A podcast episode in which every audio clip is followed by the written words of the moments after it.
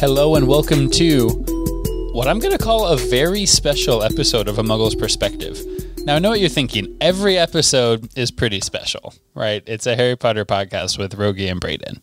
But this is an even above averagely special episode because we're joined by Braden. What's the word? Fan favorite? How do we describe this guest? um, hero, Mm-hmm. um, legend, as some would say. Human Dictionary. Yeah. Uh, we're joined today by Carla. Hey guys. Carla, I think it needs no introduction at this point. I mean, if you're this far into the podcast and you're like, Carla, huh? No, I don't. It's not ringing a bell. I don't know. I don't know what to do for you. Yeah. I feel very insulted if that was the case. Yeah. You sh- as you should. If you have to ask those kinds of questions, you are not worthy of this episode. Yeah. So, Just honor system. Just go back, listen to all the other episodes again, and then come back, and we'll you'll see if you're ready. should we do a quick refresher though on just house and uh, Mm-hmm. well, I guess just like you know where you're from first of all, because this is this is what makes this more fun Yeah. because this isn't just like somebody Rogi knows from Warsaw or that I know from Crawfordsville. Um, So yeah, where you're from, your house, just a quick rundown again. It's just from down the streets in Portugal.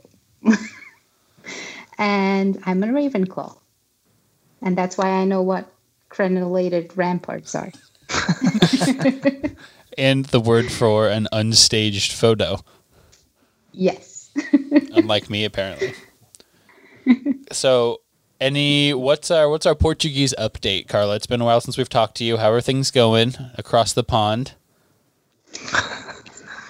Well, Got to say across the pond. It's,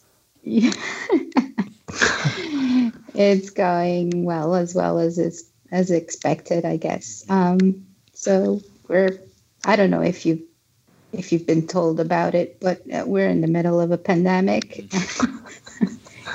it's hit us too, yeah. Um, so we're now we have curfew rules, and especially on weekends Mhm. you're not allowed outside from one o'clock onwards Okay. on weekends. So, And do people follow 1 these PM. rules?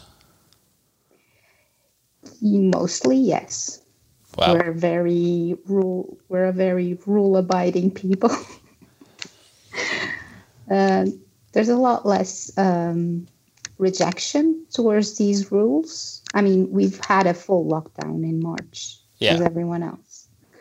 Um, for well, it lasted from the middle of March until beginning in May, and it was full, full on. hmm Um, and since then, well, we had we've had a quiet summer. It's been mostly fine, but now it's winter again. So things started escalating, and school started, and all that. A lot of factors have gone into that. Um, and now we're we're in the middle of some stricter rules so that we can have at least Christmas with relatives. Oh, sure. That makes sense. close fa- family. So we've been subjected to these rules for the last, say, month, month and a half, to try and restrict um, circulation as much as, as much as possible. But people still go to work if they have to, if they can't, if they can't uh, do home office, and kids are still going to school, but it's it's really much more restricted mm-hmm. than it was during the summer.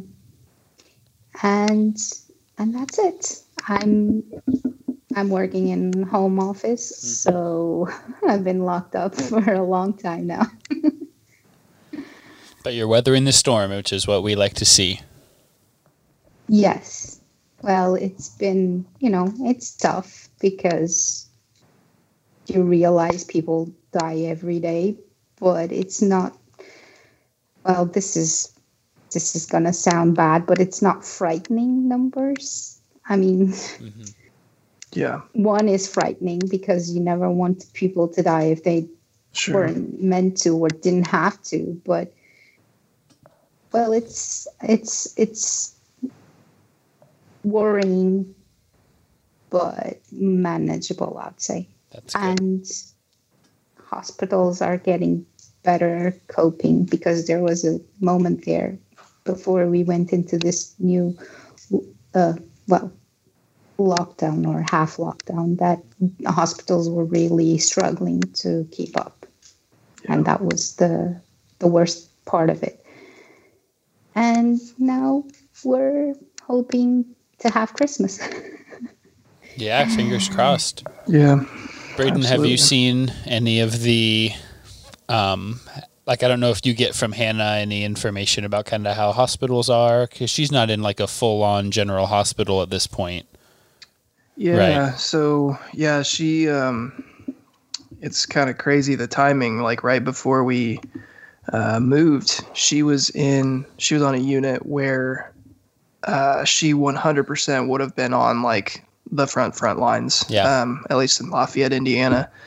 Um and we I mean we moved right before all this started happening. So she uh, she's in an outpatient setting now in a um, chemo um, chemotherapy and like hematology center um, so like every day is kind of locked down in Yeah. in those types of facilities because everyone's im- immunocompromised so um, not a whole lot has changed within there um, I mean, I know she's got a good. Her her college roommate works on the north side of Indianapolis in a hospital there, and um, she is in uh, basically her unit got turned into a COVID unit, and uh, Yeah. sounds like they've had a pretty rough go of it. Um, they're pretty worn out, um, but like Carla was saying, I think it's similar. Like it's it's alarming, and obviously, like they had kind of predicted a second wave from the beginning, but I think the hospitals are better prepared That's good. this time around. So That's good. Yeah, I just kind of see like the national numbers of deaths and stuff, and at least a couple weeks ago, it was it was not great. so it's good to know that we're a little more prepared. On this Harry Potter podcast, we're covering chapters 20 through 22 of Harry Potter and the Deathly Hallows today. Um, Harry and Ron and Hermione are isolated, much like we are in the 21st century now. So there's some parallels to, to be made. You see the loneliness for sure, and the the feeling of isolation, I guess. Um, but that's not necessarily the crux of the crux of what these chapters are about. So we'll just kind of get into it. Um, chapter 20, Xenophilius Lovegood. I feel like I should do like a recap or something. This is the chapter where they go and talk to Luna's dad. Um, Braden, I have some questions for you about this chapter. Carla, if you have questions, I would love for you to ask them. And I would love for you to answer my questions for Braden as well, but they'll make less sense because you've read the books before. um, so, my question is for Braden, what expectations did you have going into this? When they're walking up to Zeno Lovegood's house, is this kind of what you were thinking Luna's dad was going to be like, or like Luna's house was going to be like? 'Cause I know we've met him before.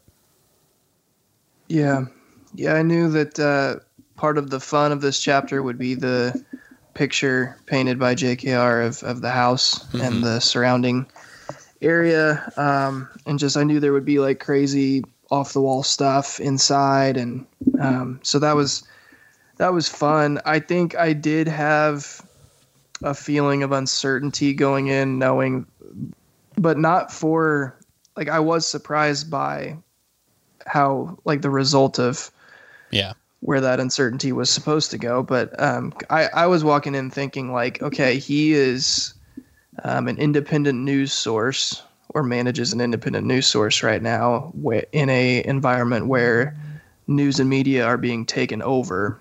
Hmm Um, so it's probably like his days of just being able to freely print uh, the truth or, or whatever he wants are probably numbered. So I didn't think going in that it was going to be a, a trap. Like I would have had more faith in uh, Xenophilius before this. Um, not to say that I like he's he was put in a very tough spot Yeah. with his daughter being taken ransom, but um, that's I didn't see that coming. I was more thinking like they would get into the house and Xeno would be like dead or something, and Luna would have like left a note of like had to had to get the heck out of here. Like I'll catch up with you guys some other time.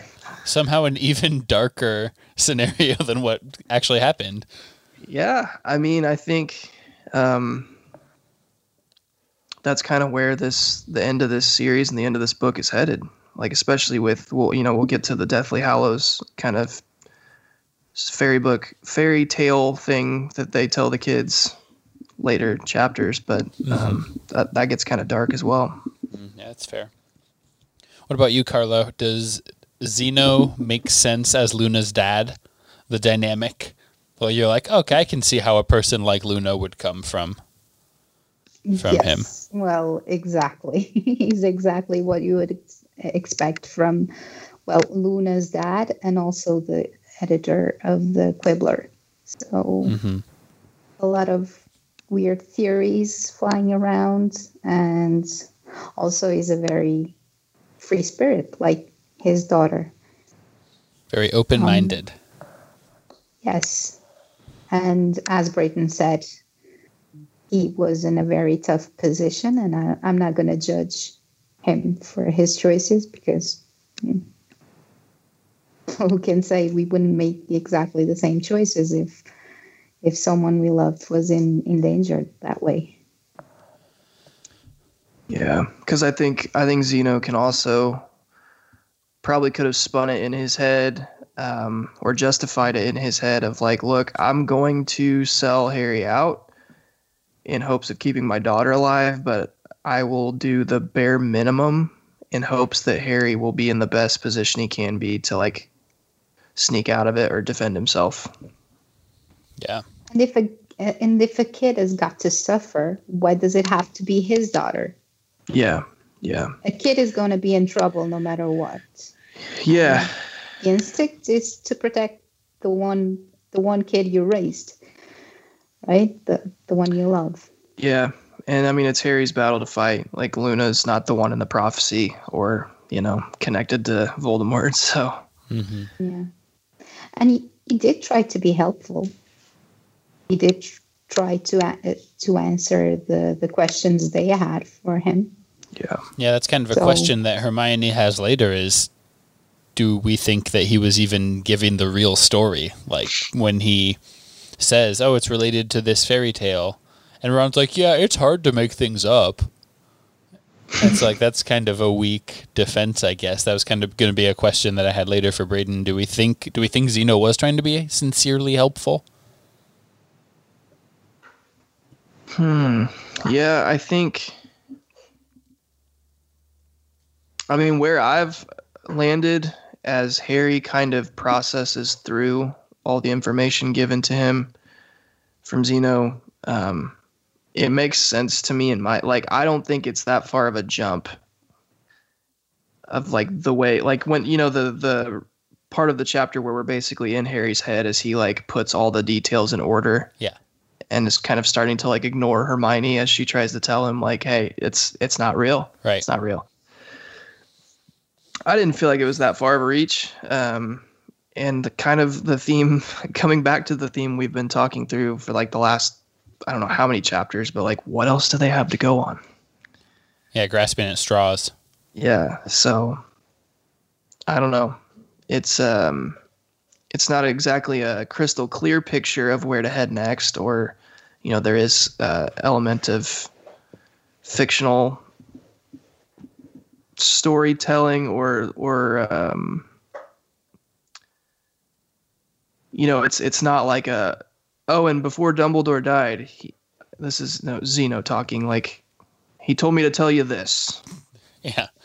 I knew you'd come someday. Here is a scroll from Dumbledore.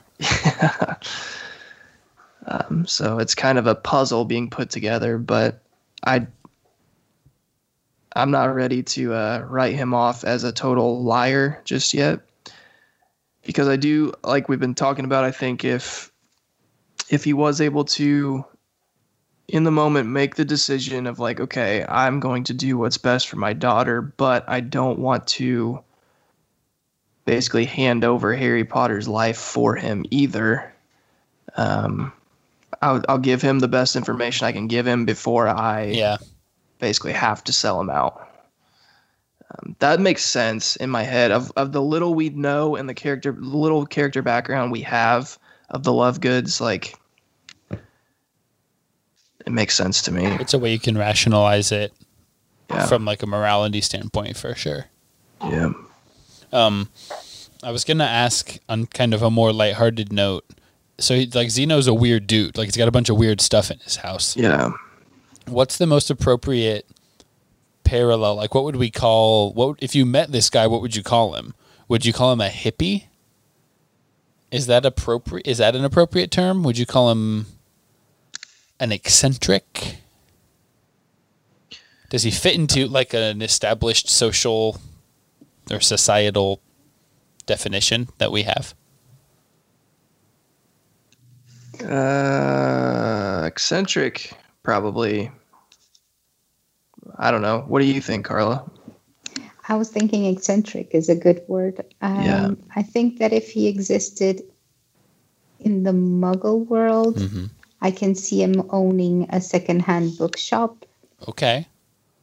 and yeah, just dressing different, dressing like like he wants to, not Yeah. like he has to. Probably secondhand clothes as well, vintage clothes.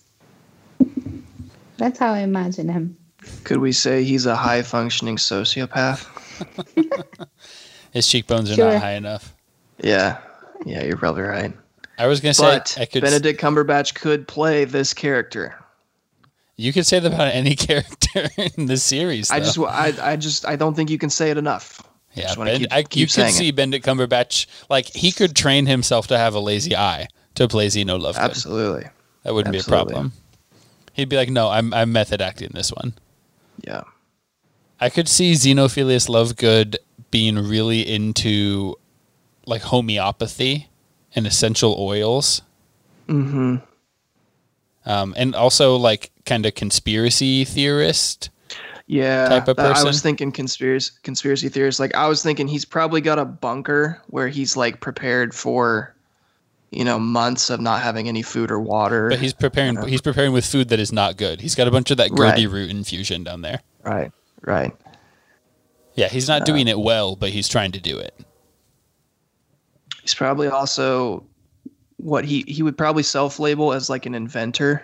Yeah, and he's he's probably got like this garage full of just like stupid stuff that he's like come up with that solves really no one's problems yeah.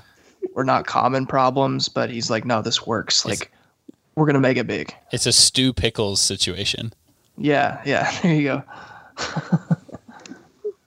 now that you mentioned that, one one of the things that I do to pass the time is watch videos on YouTube about stuff that is sold in uh, reviews, videos that Mhm. are reviews of stuff sold on Amazon that most of the times is absolute garbage. Right. And I get so worked up about that because it's so wasteful to make all those things that it already exists and it works very well. Why are you trying to complicate it and to make it not work? It's it's mm, well I get really mad about that, about all the waste. Do you have a good example for us of one of these?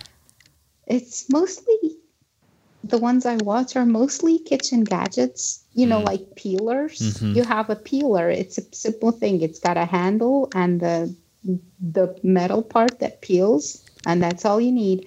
And then they come up with all these ideas, very complicated ideas about to, to peel something and um, stuff to whisk eggs like when you you know there's a whisker for Yeah. eggs and stuff like that that's really smart because it's a lot of um, i don't know what to call them But I've always felt that the whisk is way too simple. Like there's a lot of innovation that could just be, you know, it's like why did you guys stop there? Yeah. the thing is the, the the stuff that you're trying to do is not evolving. So Yeah. why is the stuff that you're trying to do it with i- evolving? Because where is it going? Nowhere. Because it, the the problem already has a solution. and It's usually the best solution. Yeah. Because Mhm. it's already been tried for a long time. Confucius say, if it ain't broke, don't fix it. Don't Yeah. fix it. Exactly. I'm trying to picture a whisk that's a ball. Like it's it's whisk all the way around and then you like lock it into a double sided bowl like a dome and then you shake it. And within so you got your egg in there and you got your whisk ball and then you just hmm But you see, that already exists as well. You know those whey protein stuff. Yeah, a blender bottle. Blender I just invented a blender Yeah. bottle. You're right. Wow. Yeah. I just So- use a fork to whisk my eggs. I don't know. Yeah, or a fork. It works just as well. But if you want to be fancy hand. about it, go Yeah. ahead and use a whisk. Oh, we have whisks what you don't too, have yeah. to do is something to to come up with something that you need to plug in to a wall Oh, no. socket. A motorized whisk. Wow. Yeah, I don't want to have to turn my wrist. That's a hand blender. sure, but that's useful as well. But I'm I'm talking about stuff that's completely different and pointless, really useless, just a waste of uh, resources. Like That's the it. you know those apple corers that like will you just push it down on the top of the apple. Oh yeah, They No. have those for like Okay. they have those for like melons and pizzas. They have yeah, exactly. They have those for watermelons. Yeah. I just you have to, watched like, that stomp on them? yesterday. I imagine you like dive. I don't know. It- no, the thing is, a watermelon can be really a huge fruit, and then you just place Agreed. those cutters on top of them, and it nobody's strong enough to to push them down. I defy so you have to hit it. Yeah. So the, um, in, the, in this video I was watching, the guy had to hit it over and over again until it got to the bottom. Yeah. And what did you get? A sliced watermelon. Yeah. You could have you put so much You less effort he- into. Do you know what he used to, to cut the bottom and the top part so that the watermelon would sit straight? a knife. He the knife. Yes. Why why wasn't that knife good enough to cut slices? I don't get it. I really don't get it. And it makes me so angry. You don't know. you don't even know. So you need to record like response videos to these. Hey, Rogi, real Hmm. quickly, can I get the uh, the No. beef sounder? Yeah, of course. Bwah, bwah, bwah, bwah. Did Thanks. Carla on your feed? I feed needed that. did those not line up at all? Because on my No. feed it was like Braden's beep, Carla's. It was, it- on my feed, it, it sounded like Braden's Carlos. We'll fix it in post. all of beef was Carla's. No, we will not fix that in post. We'll fix it in post. I would watch.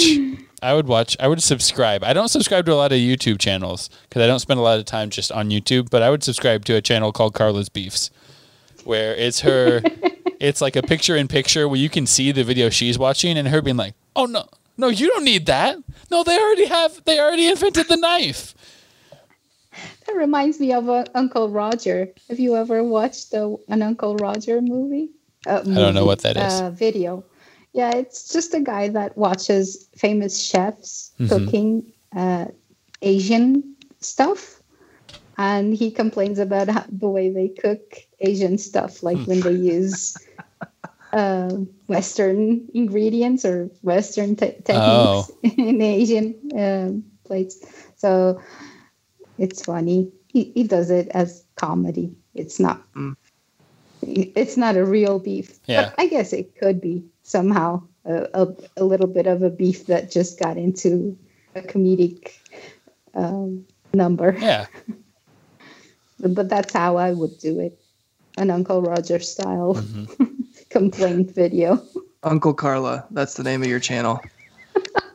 but Nice. she has to be in like makeup, like Uncle Drew, the Kyrie Irving movie where he's a basketball player that is like an elderly person for some reason. Okay. Yeah. That's just what I think of Sounds when I think of Uncle. Yeah. So Never saw that actual movie. no, of course you didn't. Reggie Miller was even in it, and it that still wasn't enough to get me out.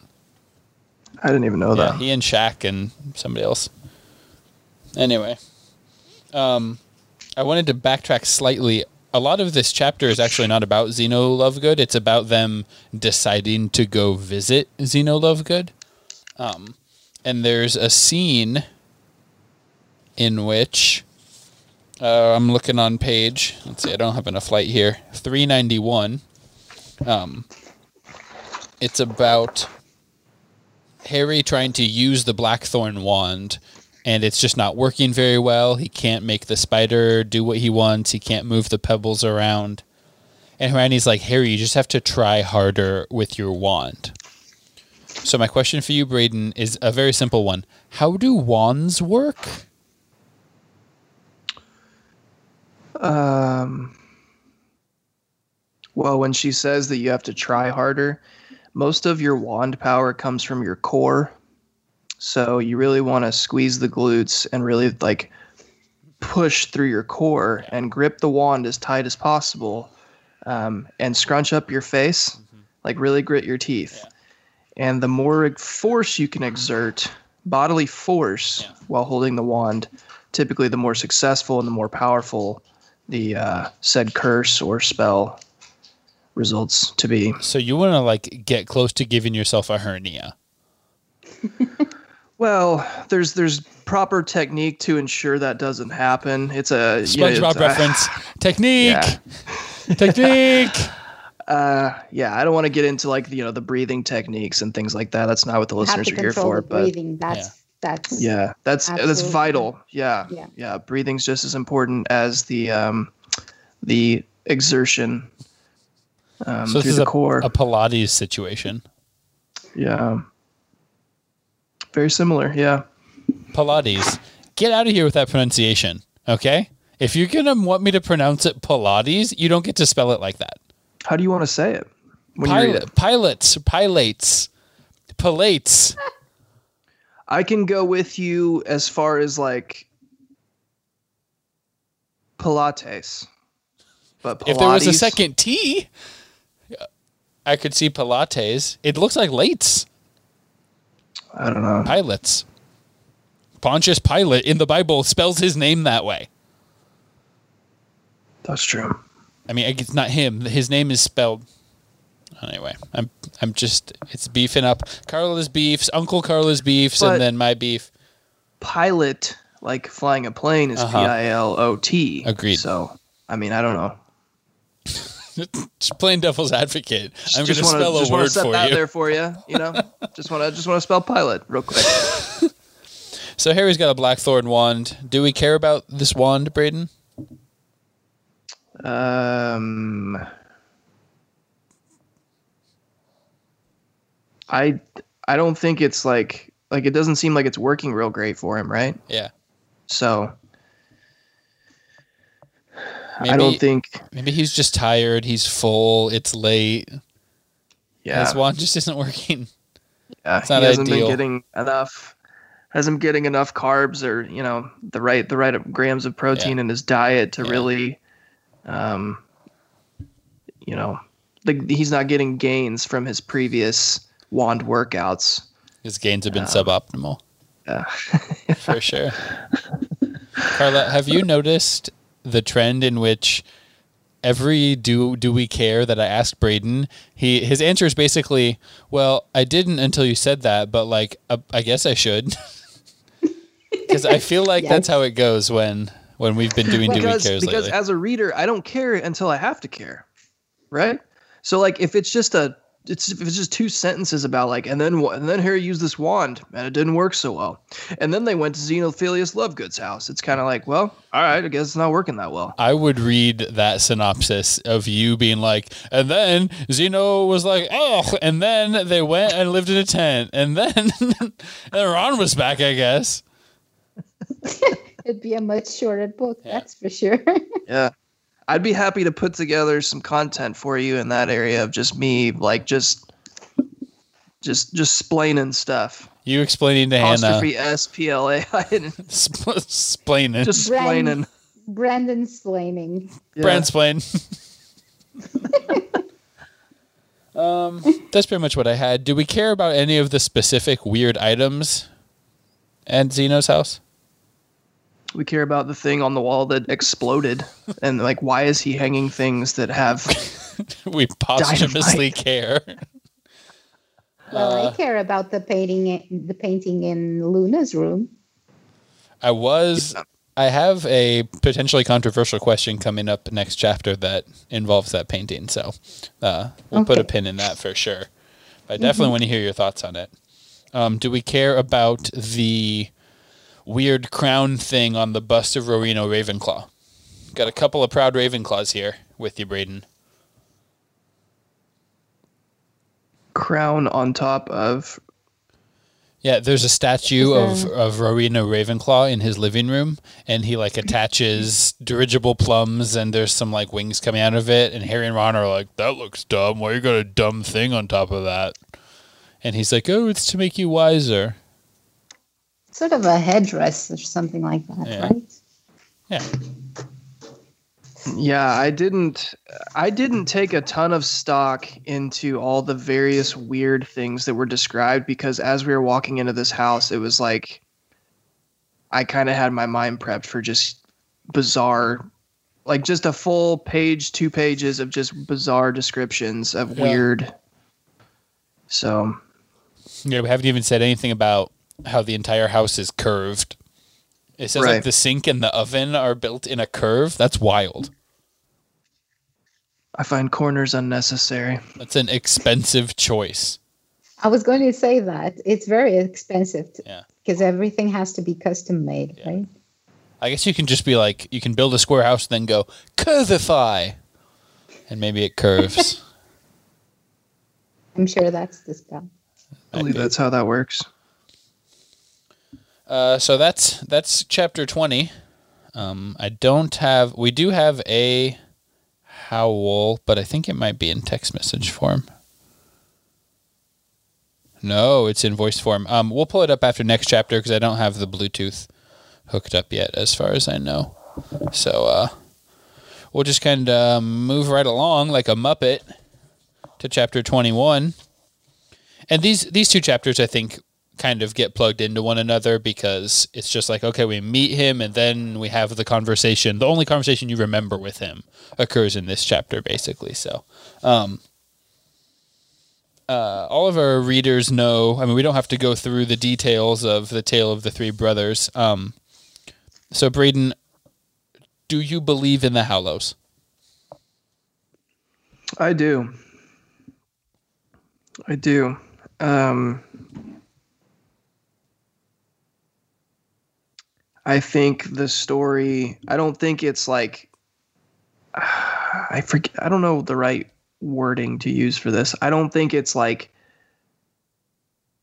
This physically happened, like word for word.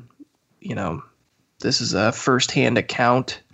You think it's an Uh, alle- allegory? Yes, that's the word I'm looking for. I think. Is that right, Rogi? Allegory. Yeah, an allegory is like more metaphorical, I think. An allegory is like a metaphor. An allegory is like a metaphor. I'm gonna I'm gonna say that. That's what I think. Works for me. I was think gonna say more of a parable, but I don't think this is a. Is it a parable? It could be a parable, I guess. could be. Yeah. Like I think there's truth to pull out of it. I don't Yeah. think it's um. I think it's more representative than it is Mhm. meant to be taken as like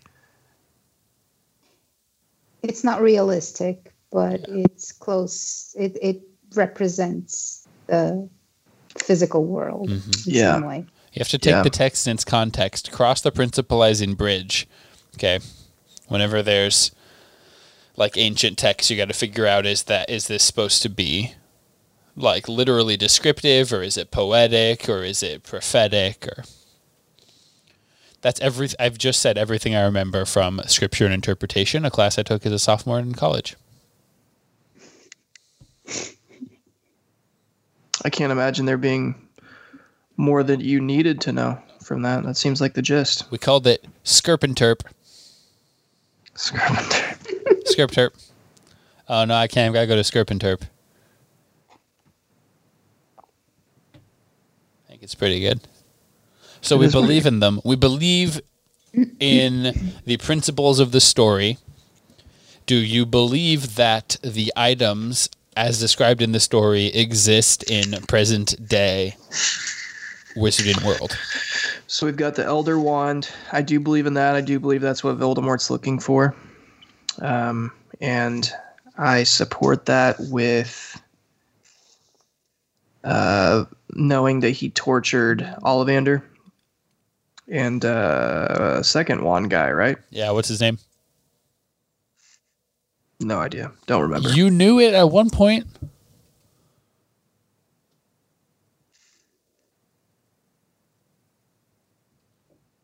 He made Krum's wand. Yeah. I'm blanking. Anyways, he uh, he tortured both wand guys. Wanting some info on where the Elder Wand is. So I believe in that. Um, the invisibility cloak, like Harry's explanation of that with Voldemort. Uh, sorry, Dumbledore taking it to he have it, having it in his possession to basically like see if that's what it, if it was, you know, verifying. Yeah, he was like examining it. Yeah, that makes sense. And then the third one was the stone, right? Mm-hmm. Which he thinks is inside, potentially inside the snitch that Dumbledore left for him. Yeah, but the stone brings people back from the dead.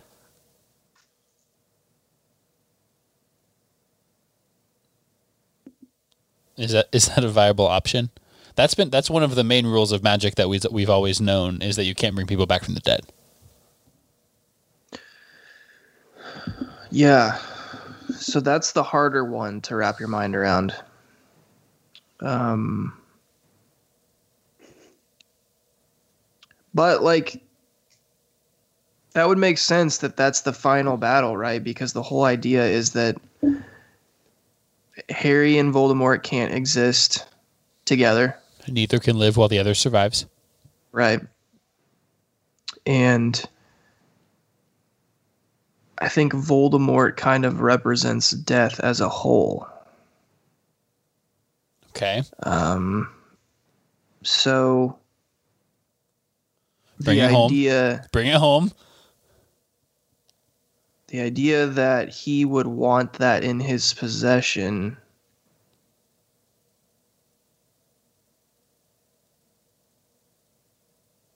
Probably just for for personal use, right? Like he like he's Just I don't know how you would use that on yourself. casual you're already dead, reanimation of corpses. Well, I mean, like he's He's gonna Horcrux He's seeking- himself. he's seeking all powerful immortality, right? Uh huh. So I don't know how exactly this stone works, but like if it's in your possession, can you revive yourself? So, Carla, I don't think this episode has come out yet, but Braden is on record as thinking that Voldemort turned Harry into a Horcrux. Right.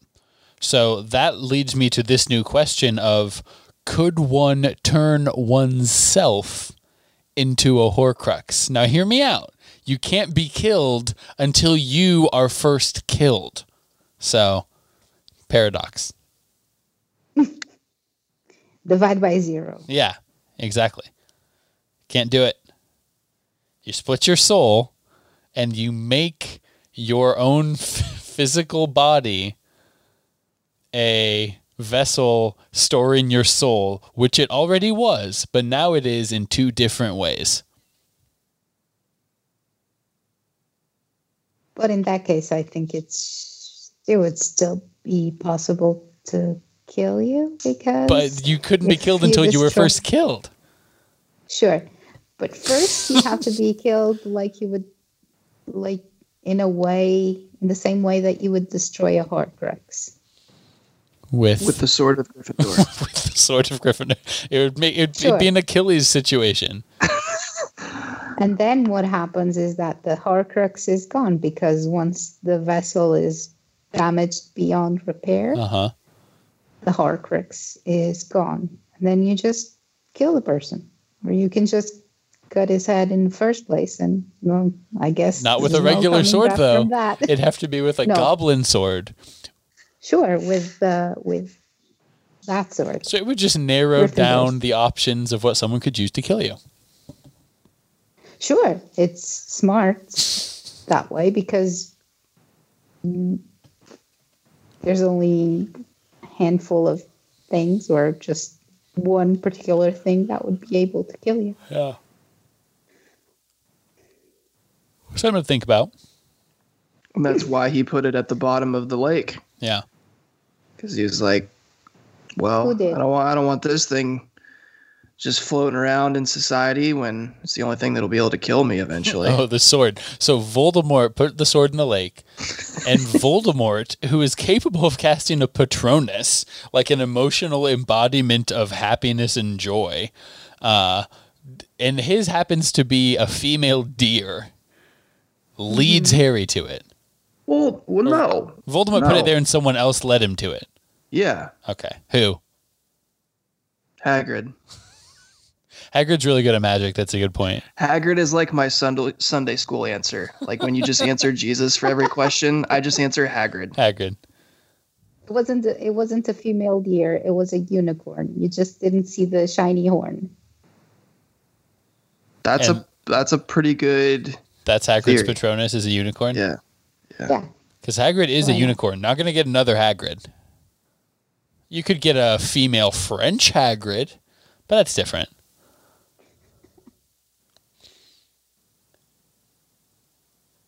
You're contemplating the value of the statements that have been made. Yeah. Uh, so to answer your question, I, I do believe in the Hallows. Okay. I feel like we wouldn't name this book the Deathly Hallows if uh, there wasn't some legitimacy to it. I mean, the last book was called Harry Potter and the Half Blood Prince. Mhm. And for a lot of it, Harry thought that either he or his dad was a half blood prince. And but it didn't take away from the, the Half Blood Prince being a real thing. I'm just saying the book wasn't called Harry Potter and the Time Dumbledore Died. Like, it doesn't necessarily have to be the main thing, you know? No, but it seems like it'll be the main thing here. Okay. Order of A the part of the Phoenix. Calling Order of the Phoenix Order of the Phoenix low key is like, I feel like I could have come up with a better name for that book. Harry what? Potter and the Department of Mysteries. I don't know. Well, it would have blown the whole mystery Harry Potter the book. and the was that he mysterious didn't veil. know what he was seeing. Yeah. Harry That Potter and kindness to house elves. Harry Potter and Spew. Yeah. Harry Potter and the toad like woman. Yeah. I don't like any of these as much Off as the Order top of the Phoenix.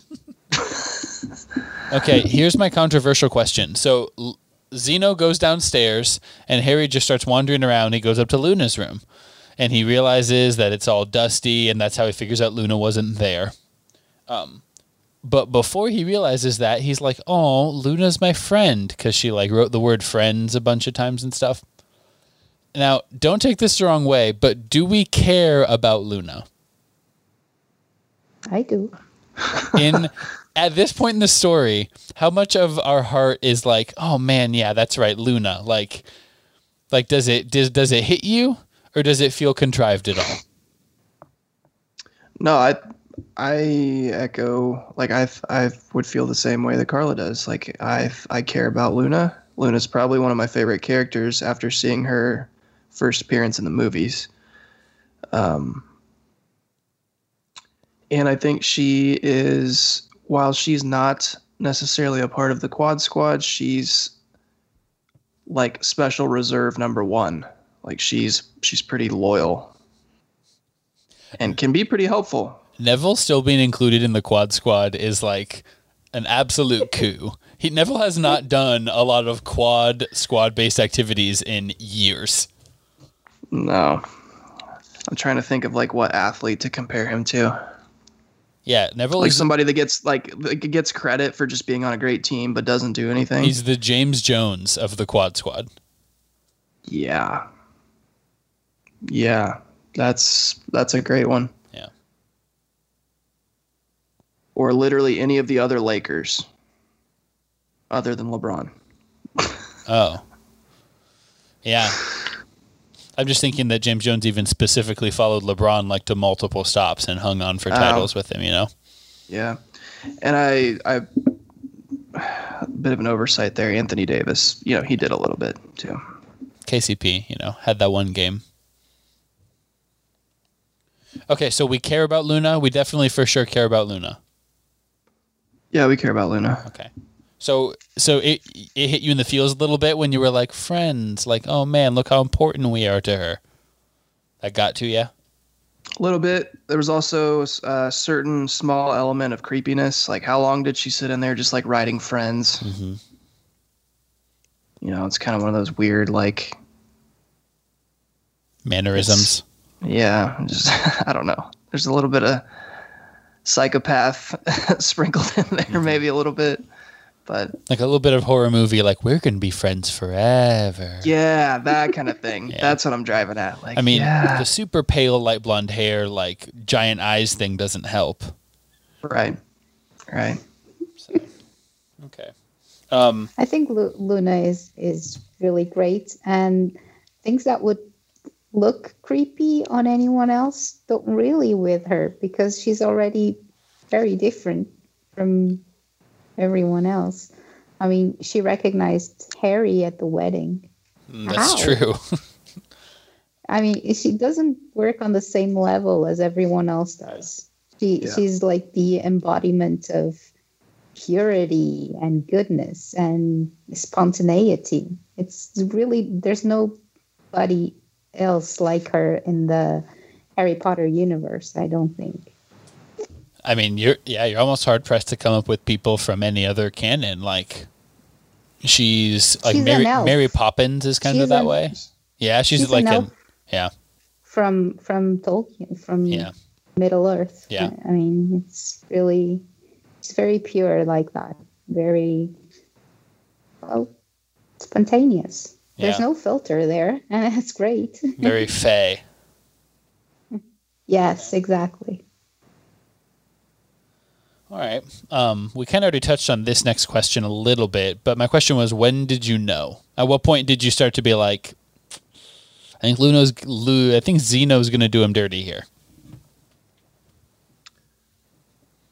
when he said when it when it describes there being dust like on the bed i think it was i that's when i knew that's when it was like okay she hasn't been here in a long time and you know as soon as as soon as harry starts questioning like you're kind of like arriving at the point with harry. You know what i mean? Yeah. like you're putting together all the details. It's like it's like when sherlock is finally like everything's clicking. When he's when he's solving the case. Um So and so then yeah as soon as like he he he find he like picks up on those details it's like oh nope something's off here. This isn't right. And then when zeno all of a sudden's like standing in the doorway like to me that was like the okay he's made a clear like physical like hey let's uh let's let's get let's have dinner here. You know why where are you going? What are you doing let's just that kind all of eat right here where we can all see each other. yeah, yeah. Def- so yeah, definitely knew something was off as soon as Harry started putting together the. Really, the the dust on the bed for me was like, oh, okay, like this isn't. Yeah. It's not like she's been gone for a couple days and he's just not really sure and he didn't. He was embarrassed to admit that. It's like she's been gone. She's out on a time. bender. so you you basically noticed when you were supposed to notice. Like I mean, like that's the first like this is a clue that Luna's not here, and then Harry notices immediately, right? I wasn't sure if you had caught on like he's like she's yeah she's fishing you know you know Luna I like thought it out was fishing weird that he kept saying that. yeah Um, should almost be done fishing by now caught plenty of plimpies yeah, and that he. I mean, like I have two little sisters, so I I guess I'm more. My mind works like this, but like I guess it was weird reading that and thinking like you just sent your daughter to go like fishing somewhere by herself, like without any kind of communication or like you don't really know when she's supposed to be back. yeah I mean she's 16 And also, the brilliance about this is that they're very eccentric. So you kind of get used to not being taken aback with almost anything that Yeah. comes from the Lovegoods because they're very different from everyone else. They go on, exer- uh, on excursions to find the crumpled something snorkack. hmm Yeah. So I would say I found out when I was supposed to. I it is another one of those situations where as soon as you realize what's going on, it's like, oh yeah, there were some giveaways. There were Yeah. some hints for sure. ah you got me again JK Yeah. well played um Yeah. we kind of already touched on sort of the finale um Ron and Harry are very impressed with Hermione about like putting the putting the cloak over Ron and letting them see Harry and stuff like that. Like how they kind of Yeah. escaped. She needed that. She needed that performance after breaking Harry's wand. It's got another one in the win column. Yeah. Okay. Yeah, she took she took an L breaking the wand, but Um, but and again, we already discussed sort of the morality of, you know, we understand that Xeno is scared and desperate, and so that's why he tried to sell Harry out.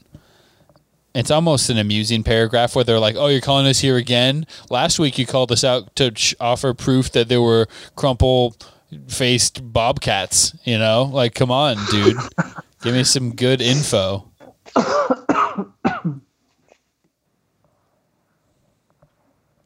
So anyway, that's the end of that chapter. Uh, we've got chapter 22, the Deathly Hallows. But first, a word from another well known source.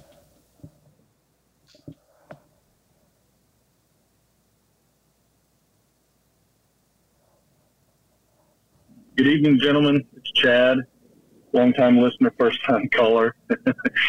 um, welcome back to the podcast airways, and congratulations on your new homes. I just finished up listening to episode 75, and I thought if you guys have not already done it on an episode that we haven't heard yet, um, now would be a good time to get some updated predictions from Mr. Braden on how he thinks this whole thing's going to uh, end up. Anyway, have a wonderful evening. Talk to you guys soon.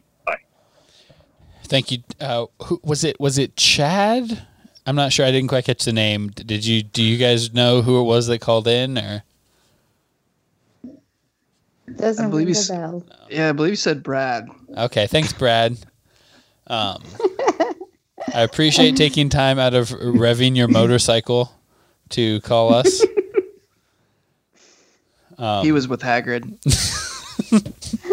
Chasing a unicorn. Hagrid jokes. Chad Grid. Chagrid. Chad Grid. Wow. That's huge. There's fireworks going off in my head right now. Yeah, Chad Grid. Chagrid. Um, no, but I always like a good excuse to make Braden predict stuff. We've sort of been getting it in dribs and drabs, like, oh, so you think you know Harry's gonna live, or Harry's gonna die, or Voldemort's gonna die, or whatever. Um, and we did some predictions at the beginning of the book, but didn't know if you had any updated concrete predictions about what's gonna happen here at the end. Any anyone in the anyone in the trio gonna die?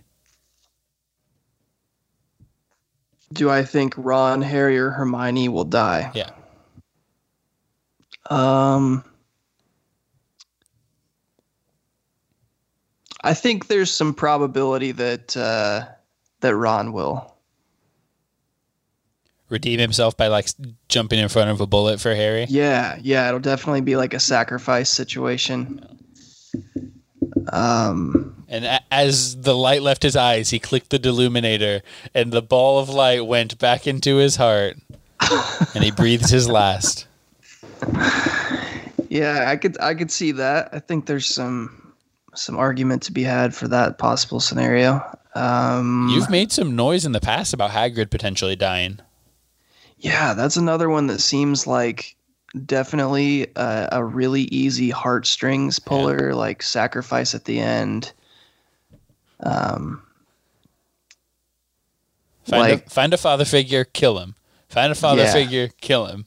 yeah, yep, yep, kind of the theme here. Um, I don't think Harry or Hermione are going to die.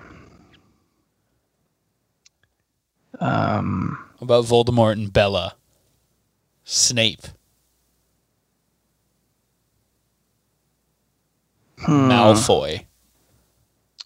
I think Snape will die the same way Alan Rickman did in Die Hard. Like he'll just fall off a building. I have not seen Die Hard. Uh, What? have we? Ugh. Well, it's that time of year. You'll be able to see it pretty much anywhere on TV you want to. it's So a Christmas I would movie. I would get that one checked off the list. I did. Speaking of lists, um, it's an open secret. w- What the next podcast we're planning on doing? It's more of like a podcast family because it wouldn't be just Braden. We could have just whoever on to talk about movies. Um, but I did make a big list of movies I want to watch, and then another big list of movies that I don't like want to go out of my way to watch, but I would be willing to watch because I think it would be useful for a podcast. The very first one on the list is Die Hard. Yeah. Mm-hmm. Yep. That's one that everyone has an opinion on, Yeah. and uh, you know, annually gets debated on whether or not it's a Christmas movie. So it's just fun to have to have some kind of dog in the fight there. So hmm I've never seen it, but I do feel like I'm definitely going to fall on the side of it not being a Christmas movie, just to get that out there. Yeah, I've heard really good arguments for both sides. I would say I'm somewhere in the middle. I don't know. I don't really care. I don't think it has to be defined one way or the other, but um, it does always show at Christmas time. It occurs, the story occurs during Christmas. Um, that's about as far as it goes as connecting to Christmas. Yeah. Um, but man, the people who think it's a Christmas movie will fight you to the death on that. All right. It's crazy. It's fun to listen to those arguments. I usually catch one or two on the radio, like somebody calling into something, like an AM sports show. It usually comes up like they have nothing to talk about. Every other sport's kind of dead. It's like you're waiting on the NBA to start. Like maybe it's a bye week for that city's NFL team, and they're just like, well, it's that time of year. Is Die Hard a Christmas movie? And Yeah. then like somebody calls in and is just like been waiting all year. They've been building their defense. Mm-hmm. See, I'd be much I more have no- interested in it's that time of year. Is a hot dog a sandwich? I have Yeah. no opinion one way or the other about it being a Christmas movie, but I like to say it just because it makes a lot of people mad. Those Yes. people that don't think it's a Christmas Yes. movie. Mm-hmm. yeah, it is fun to just fi- try to like subtly figure out what side of the, the aisle, like someone like Rogi is on, and then just like put some passive aggressive, like triggered Just troll statement out them. there, yeah. like, yeah, Lightly poke it Yeah. until it blows. yeah. Well, can't can't open the presents this year until we watch Die Hard, obviously. Well, we'll have to have to do that one. It it goes the list of movies that I think make sense for me to do for Flabbergasted. It starts with Die Hard and goes to Braveheart. Um, Hmm. The Big Lebowski. I've never seen. I haven't either. Blade Oh, Runner. have to, dude. Yeah, the dude. Yeah, I'm, it's uh, Jeff Bridges or whatever, right? Yeah, yeah. Clock, Clockwork Orange. Oh, it's great. But Yeah. The book is even better. Independence Day. Have we talked about that one? Oh, I Oh don't know wow, what it is. Independence that's Day. another. Yeah, that's a good one. Yeah, it's a Will Smith vehicle, I think. Animal Yeah. House. I haven't seen that either. I would like to watch that. Yeah, I just went through a list of like the most famous movies, like the biggest or most popular, highest grossing movies, went through a bunch of those lists and was like, oh, I haven't seen that or that or that. So Yeah. Yeah. some good ones on here. Goodwill Hunting, I'd love to see. Good. Yeah. Got a got a special place in my heart for Good Will Hunting. So I like I like Ben Affleck. Matt Damon. I like Matt Damon too. I feel like Ben Affleck is Die Hard embodied as far as like the debate on whether it's a Christmas movie or not. Like, is Ben Affleck good or not? Well, isn't that the the joke about Nick Cage too? Like he has a best yeah. actor win, but like, Yeah, is he a good actor? Exactly. Like, there's definitely facts behind, like, you know, like he has statistics showing that he is Yeah. good at what he does, Yeah. but people still want to say, like, he's not. Because he's not always. Sometimes he's wild. yeah. So it's, a, it's another one of those debates, you know, is a hot dog a sandwich? Yeah. Nicolas Cage is a is a funny. It- well, it's he has a weird career, doesn't he? And, Yeah. and I have these friends that have a podcast in Brazil. They're Brazilian and they have a podcast. Sure. and and um, their podcast is basically about just things to do in quarantine. Oh, they I was started hoping it it in was just all about Nicolas Cage. No, wait, wait, because We're waiting. Uh, their theory is that Nicolas Cage is the yes man. You know that movie where who is it? The Jim that Carrey movie? say- Ja- Jim Carrey. That's it. He has to say Yeah. yes to everything. So their theory is that Nicolas Cage is, has to say yes to everything, and that's why his career looks like that. Um, but then I found out that there's a Brazilian podcast all about uh, Nicolas Cage movies. Wow. Every episode, they discuss a- a new Ni- Nicolas Cage movie, and they're now on episode 70 something, and it's not even close to be done. How is Wow. there that much Nicolas Cage content to like analyze? They're they're going crazy because they're sick of it, but now they have to go through with it. I love that there's a Brazilian niche of Nicolas Cage podcasts. Yeah. Yep. It, That's that's hilarious. well, I think that's the only one, but still. Yeah, there's a bit on still- Community where a character who's like obsessed with movies and TV shows, he watches, he binge watches like 10 Nicolas Cage movies a day for for a few days and like goes crazy. And he starts like acting like Nicolas Cage and like overacting and stuff. It's pretty good. Cuz and it was for a class that the professor was like, "Okay, we're going to talk about is he good or not." So like you need to watch Nicolas Cage movies, but pace yourselves, guys. No more than one or two a day. Just watch them slowly. Like really, it's not going to be good. And he just dives into it, yeah. Uh, I tried to start Community the other night by myself, and uh, Hannah got mad that I didn't invite her to watch. Good. So She should she should get to watch it. You know, as with any comedy, first few episodes aren't necessarily the, you know, the prime. sure. It hits its, you know, hits its stride in season 2 and 3 and stuff like that, but So that's where we are with that. Uh, we were on to chapter 22, The Deathly Hallows, unless someone has another. At one point during this conversation, Braden said, Ben Affleck is the embodiment of whether or not Die Hard is a Christmas movie. And I was like, okay, I'm following you, I guess. Yeah, I But stand by that. Out of context, like, what is, what are we saying? Could it have been worded better? yeah, maybe. But uh, I stand by the principle.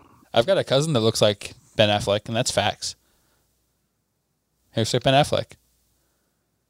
So there you go. That's another like that's another side of that argument. Is Ben Affleck good looking? Honestly, Ben Affleck in Gone Girl, yes. I like Ben Affleck in Gone Girl. I like Gone Girl. I like Gone Girl. Have you seen it, I Braden? think Ben, A- ben No. Affleck could be anyone else. Could be any other actor. Yeah. Yeah. That cat, that the, the actor could have been anyone else. But Gone Girl is a great film. I liked it. I think he's got his like Ben Affleck smile, like trying to turn on the charm kind of thing. I think he does a good job with it. Oh, sure. He's been Afflecking all the way. Yeah. Yeah. It was just a, such a head scratcher when they queued him up for the Dark Knight role Yeah. in those like those later, or I don't remember what Batman film that was that Yeah. they were like, oh, and it was also it was kind of like they tried to like slip a fast one past us, like we're doing this awesome new Batman movie. Like you guys, you guys need to get excited about this, and also it's Ben Affleck, Ben Affleck's Batman. But other than that, like gonna be really cool. Like lots of special effects, really cool director, supporting cast is awesome. Is that the Batman versus Superman? Uh, that sounds right. I've super Yeah. not seen it. Yeah, I I didn't haven't either. seen it either, but but yes, that's the one where Ben Affleck is Batman. Yeah. I feel like they, they kind of went, well, we still don't know who Batman's going to be, but we're going to cast Ben Affleck as Bruce Wayne and then we'll see. Oh yeah. yeah, yeah. That'd be interesting. the one Ben Affleck movie I have seen that I've I was like he was awesome in that. Um, I think it's called The Accountant, It is called The Accountant. where yeah, where he's like a serial or like a assassin, but also an accountant, and he just plays like a real like he's socially inept, um, but could kill you in like a thousand different ways. Mm-hmm. I thought that one was pretty good. So, are there any Ben Affleck roles that would not have been improved by replacing Ben Affleck with Benedict Cumberbatch? Zero. Zero. Benedict Cumberbatch in Gone Girl. He could he could not pull off like slightly schlubbified husband that is like cheating with a college girl, like one of his students. Like there's no way. He's wearing his like pea coat and scarf and he's just like, Well, yeah, you know, our marriage, like you just follow I don't know. I don't know if he's believable in that I role. I can't speak to it. I How do you it. fall out of love with Benedict Cumberbatch? You don't. Yeah, I don't. Not think everyone do. has to fall in love, but once you're there, Unless I mean, he tells you to. Unless he were to tell you to. I think that's really the only scenario where Yeah. that could happen. there you go. Okay, we're on chapter 22. It's called The Deathly Hallows. This is uh, the self-referential title here. Um, so there's not a, like a ton that happens until the very, very end in terms of like events. Um, but it's a lot of Harry. We finally get moody Harry back. If you loved Order of the Phoenix and you just wish that Harry would be like, you guys don't understand me. Like you wish that he would do that more. This is a Teenage chapter for you. Harry? Yeah. Harry is Yeah. very convinced about this Hallows situation. Voldemort's going after the wand. Harry's got the cloak. His the stones in the snitch. Why is Harry so say. convinced? Um, I don't know why Harry's so convinced. I think Harry has been just like so desperately wanting. I think Harry. I think this goes back to a father figure thing.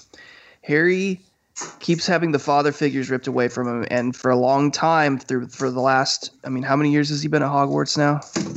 This this would have been his seventh had he gone. seventh. So, uh, so six and some, six and change years. Dumbledore was kind of in that role, right? Mhm. And so there was a trust built there. Um, and a weird trust that was like not a great communicated trust all the time, but like Mhm. whether or not it looked like it was supposed to in a fatherhood role, it was there. It was built by all they had been through together. Mm-hmm. And so I think Harry has this like deep seated need or or desire to for Dumbledore to come through like he always has and Mhm. have the like the weird answer at the end that's really helpful. And so when this this storyline comes in and kind of fits into and you know checks all the boxes in Harry's head, he's like, "Yup, this is what I needed. This is it." Like I think there's an emotional element to this, and I say that having already said earlier that I believe in it. But uh, I can also acknowledge that I do think Harry. I don't know. This is my personal, the way I think about it. I guess I just I think that he wants so desperately to have that trust in Dumbledore back, and a little bit's been eroded because of all this stuff we've been going through the past couple chapters of like the articles written and the rumors around Dumbledore and um, I just I think Harry wants to be able to restore that faith back in the fatherhood figure that was Dumbledore. And so yeah, this story comes along and he's like, "Yup, that makes sense. I like it. I'm going with it." Well, how many chapters ago was Harry like Dumbledore, such a jerk, didn't tell me stuff. Hermione, he was he was in, he was evil when he was a kid. Don't make excuses for him. Like he's so he's completely flipped the other way. I think, but that's that's I think reinforces my point. I think Harry's really emotions driven right now. It's two sides of the same coin. You're saying. us, yeah, I think any of us would be in that situation, but I think he was so angry and exhausted and frustrated after living in the woods for how long, trying to like come up with some shrivel of a clue as to where the next Horcrux would be, just confused as to why like Dumbledore didn't just like physically write it out for him. Um, and a lot of those things he said and were feeling were were natural and like you can't blame him, but pretty emotions driven, right? Carla, what do you think? Do you buy this argument that Harry is just in a particular emotional state where he's extra vulnerable to, I guess susceptible would be the word, to like latching on to something like this? Well, I think it makes sense because they're they're not advancing much in Horcrux's hunt. It's been mostly camping, right? And um, well, I think Braden has a point there. He he wants he wants it to be true so that he's he feels that Dumbledore once again came through for him. Mm, that's that's Yeah. understandable, I think. I guess I've never thought of it in that light. I always figured the argument would be that Harry is just so used to being the center of the world that he's like, oh yeah, why wouldn't I just like? It's probably me. I, I, I probably have the stone. Oh, like this cloak that that's probably mine. You know what I mean? Yeah, and I I agree with you. I think that that's that makes sense too, I guess, but I think with the information he has on the prophecy and um just like this whole concept of you know, when it comes to him and Voldemort, neither can live while the, how do you say it again? How's the line? Neither can live while the other survives. Carla, how's it going Portuguese? Um, I think it's nenhum pode viver enquanto o outro sobreviver. I'm not sure how how it's said in Portuguese. I've always just listened to it in English in the movies and read it in English. So I mean, that sounds something like that. that's it sounds almost exactly like it would what it would be in Spanish. So I I believe it. Yeah.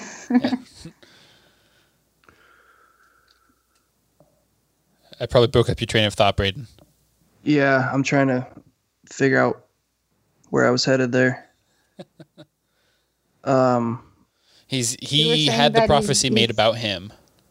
yeah. Oh yeah, Kinda just like that way. Yeah. Yeah, it's been groomed that way, and I think there's a lot of fact-based evidence that, like, like it or not, it is all about him. It's all about him and Voldemort. Yeah, so he can be forgiven for just is- assuming. Yeah, but the thing is also that uh, the Hallows are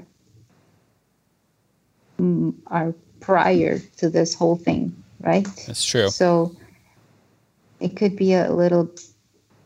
It could be Harry just thinking a little bit too much of himself to think that these Hallows Mhm. somehow Never. because it's it's it's such an old story. It's a very old story. It's a nursery been turned into kind of a nursery. Um, I don't think it's nursery story that you. It, it's either nursery rhyme or what is it called? It's Something kind it's kind of like a fable or a parable. Yeah, exactly. A fable. It's it's it's like those other stories, right? That we. It's a cautionary tale. Yeah. That's what I meant. The scorpion and the frog or whatever. Yeah. So, as a cautionary tale, it it exi- it's been in existence for probably centuries, I guess. Um, and even if it refers to real things, to real objects, why would those three real objects just end up in Harry's hands? Why not? Sure. Counterpoint. okay, sure. um, is this obsession? Is this a real distraction to the point where it's like a problem that Harry's like, no, Hallows. Like I'm looking for Hallows.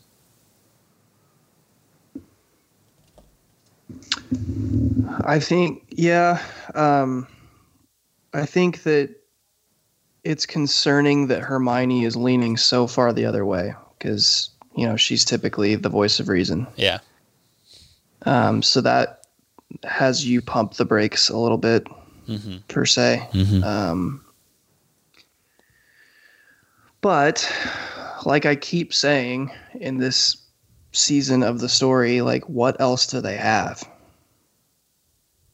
You know, if think Hermione was coming to him saying like, "No, like this that was a that was a fable, like we can't base our whole search off of this, but here's an alternative. Here's what I'm getting from Beedle the Bard and where I think we should head." Then it would be like, "All right, now we've got maybe a more facts uh, just a, another fact-based alternative i Yeah. guess but it's just kind of like she's like i don't think that was real it's like okay well so do you want to just head back out into the woods or what you know So your answer would be like distraction from what?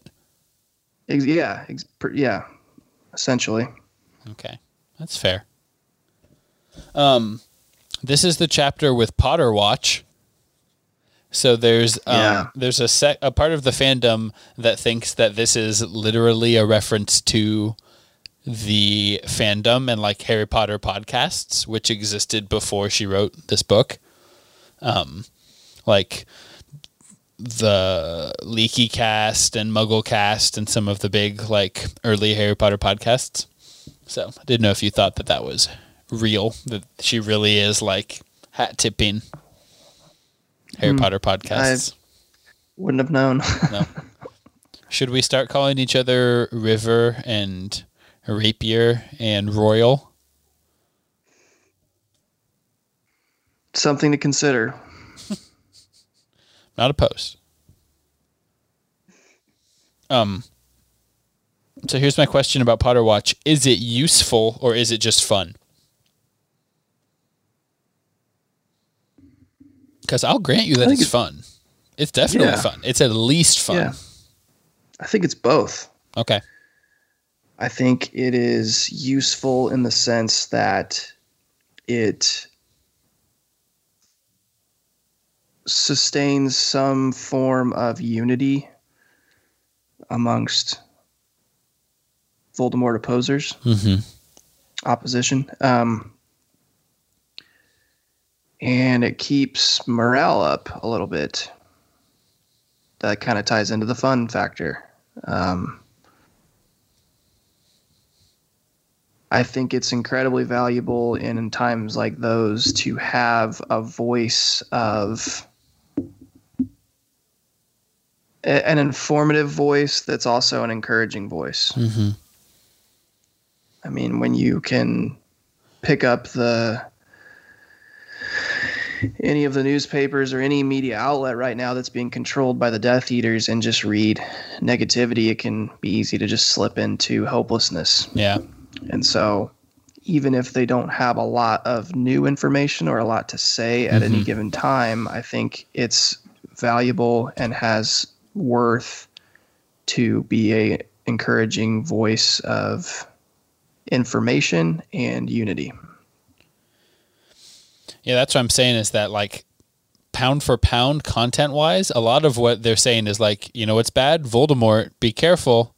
Use protective spells. Yeah. You know, like it's Yeah, but yeah, it definitely does foster a sense of like we're all in this together. Like keep, you know, Keep fighting Yeah, the good fight. just- keep the faith.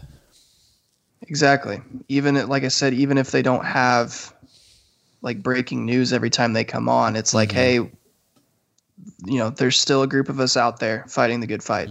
So Yeah, there's definitely something to be said for that being a useful and important sentiment in this kind of information warfare or right. uh, like Cold War sort of. It's being waged in like a fear based way. Like that's a lot of what the Death Eaters and mm-hmm. Voldemort do is count on you being too scared to step up or fight back, kind of thing. yeah. So Yeah. psychological warfare, I guess that might be the term. Sure. What do you think, Carla? Do you see us as kind of the Lee Jordan and Kingsley Shacklebolt of Potter Watch? Like it's a good analog. Sure. Why not? I mean, it, it's. Uh, I think it's very useful in that way that you were mentioning. It's the resistance, Mhm. uh, um, rallying together, and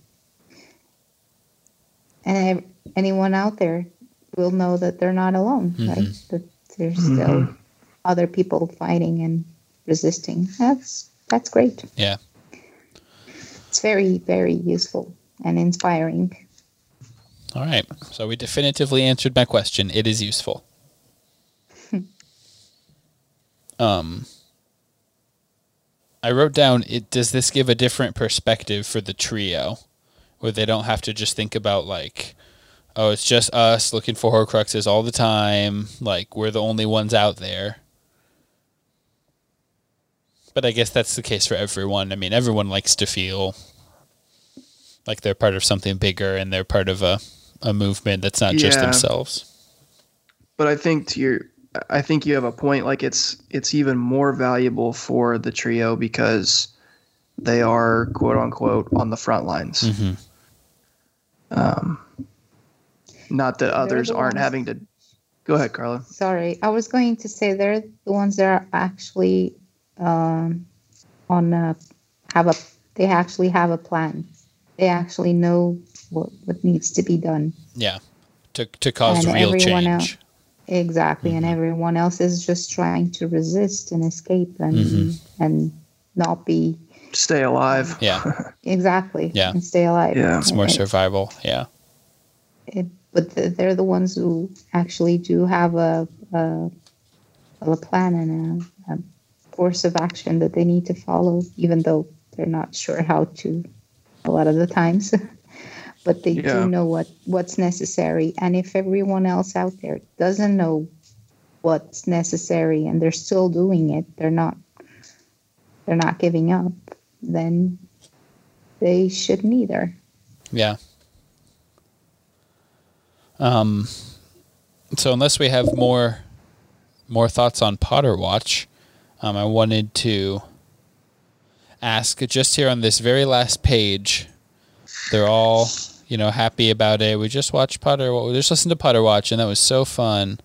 Um, and then Harry says the name. We haven't even talked about that. Ta- have we talked about the taboo thing? Mm-mm. No, that they they've enchanted or however you say his name to where if you say it, all of a sudden you've got like a tracker on you, Mhm. like you can be located. It it, it like breaks Which- down your protective spells. It's wild. Yeah, that one kind of bothers me, like from a writing standpoint. It's a little cheap. I think I think that one's a little cheap. I didn't love that one. Bwah, bwah, bwah, bwah. Braden's beef. Yeah, that one's that one's not super beefy for me, but it was kind of like really, like oh we can do that now. You could just cast it on the whole wizarding world. Like Yeah, that's what I mean. That's way too broad sweeping Yeah. to like really.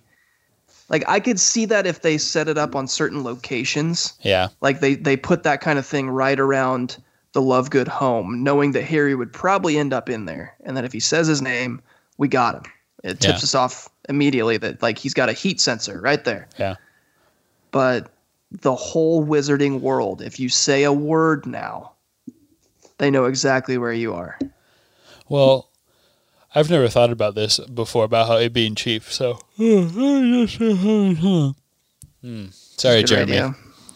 So now that I'm thinking about it, why would you not just make it like, "Hi, Harry"? Like that's gonna get you right to where freaking Harry Potter Yeah. is probably. Yeah, it's an interesting choice because so many people refuse to say his name to begin with. So maybe that was the the the tact in it from Voldemort's standpoint of like Harry's probably the only one who doesn't respect me enough to like Yeah. really use my name. Well, that's what Ron says when he tells Harry about it the first time. Is he's like, "Well, it was only ever the the really serious people, like your Kingsleys and McGonagalls and people like that, that ever used it. So if that's who you're trying to catch, it's going to narrow that net down. It's going to be a pretty fine net. And I'm good with that. That makes sense. I just the the, the whole concept Yeah. of being able to cast a spell over the entire wizarding population is a little ridiculous, I think. Yeah, I don't know how that works. You just you really got to really got to push for that one.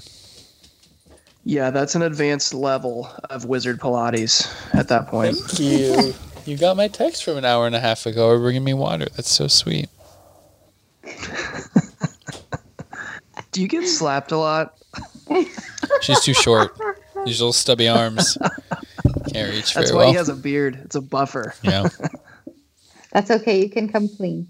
If you're scared, just say something on the chat or Blink Blink. twice. yes. No. Uh, Uh, like I deserve good. it. I deserve it. You're I'm- in a safe space, Rogan. I'm I'm just a little I'm just a little nothing and I don't deserve nice things. Secret secrets are no fun. Yeah. Secret secrets hurt someone. So Harry says the name and my question is very straightforward here. What's about to happen? Uh, Voldemort's coming for him. So you're picturing you're going to turn the page and it's like Voldemort's slit like eyes were clear through the gloom when Harry looked out of the tent and saw dozens of Death Eaters pointing their wands at him. No, I think that uh, the next scene we get is them being basically overpowered by Death Eaters and brought to some kind of like holding chamber that they're gonna have to figure out how to break out of. Okay. I think they've finally gotten themselves deep enough this time. They're not gonna be able to just like Hermione their way out of this stuff. What would if they were slightly less deep, what would that look like? Her Hermioneing her way out. She'd be like, "Oh, okay, I'm gonna put on the invisibility cloak because I'm a mudblood," and then you guys go, you guys wipe their memories. Yeah, that Have exactly. fun. Good luck. Yeah, I don't know how. Or yeah, maybe Hermione gets sick of it and she's just like deuces. I, I keep having to freaking save you guys. I'm done with it. Okay, give me the sword. I'll just take. I've got the bag. I've got everything. So I'm just gonna. Screw this prophecy. I'm gonna go get him myself. You guys are slow, slowing me down. Yeah, yeah. You're cramping my style. Well, what do you think, Carla? Should we uh should we let Braden know if he's right or not about that that prediction? Well, I think he deserves to know. You think you think he's been a good boy? He deserves to know He deserves to know he was right all along. about that. Hagrid's gonna die in this next chapter. That Hermione just bolted. Oh yeah, yeah, that's true. A much more relevant Yeah. reference. Thank you. Um, so we're gonna gonna go ahead and flip the page here, Braden. Okay.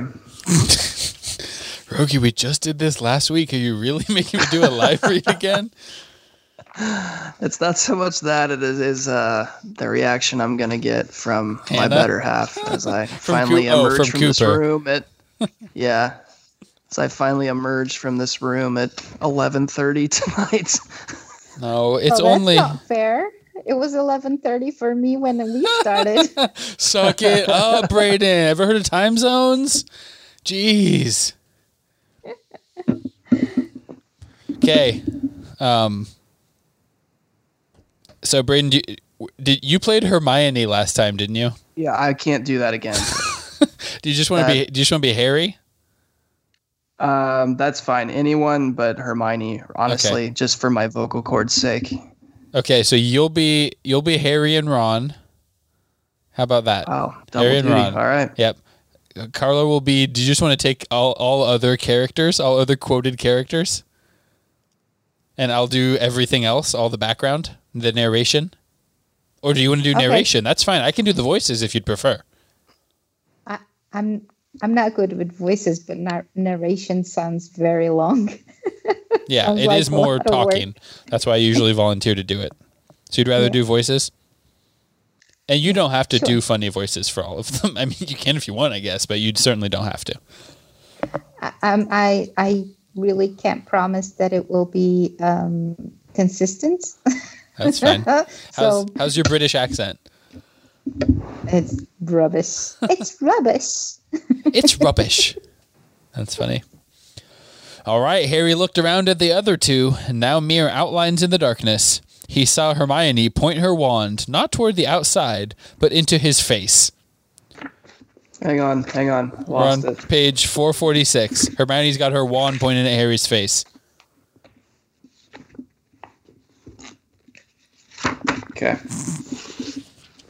I'm here. There was a bang, a burst of white light, and he buckled in agony, unable to see. He could feel his face swelling rapidly under his hands as heavy footfalls surrounded him. Get up, vermin. Unknown hands dragged Harry roughly off the ground. Before he could stop them, someone had rummaged through his pockets and removed the Blackthorn wand. Harry clutched at his excruciatingly painful face, which felt unrecognizable beneath his fingers, tight, swollen, and puffy, as though he had suffered some violent allergic reaction. His eyes had been reduced to slits, through which he could barely see.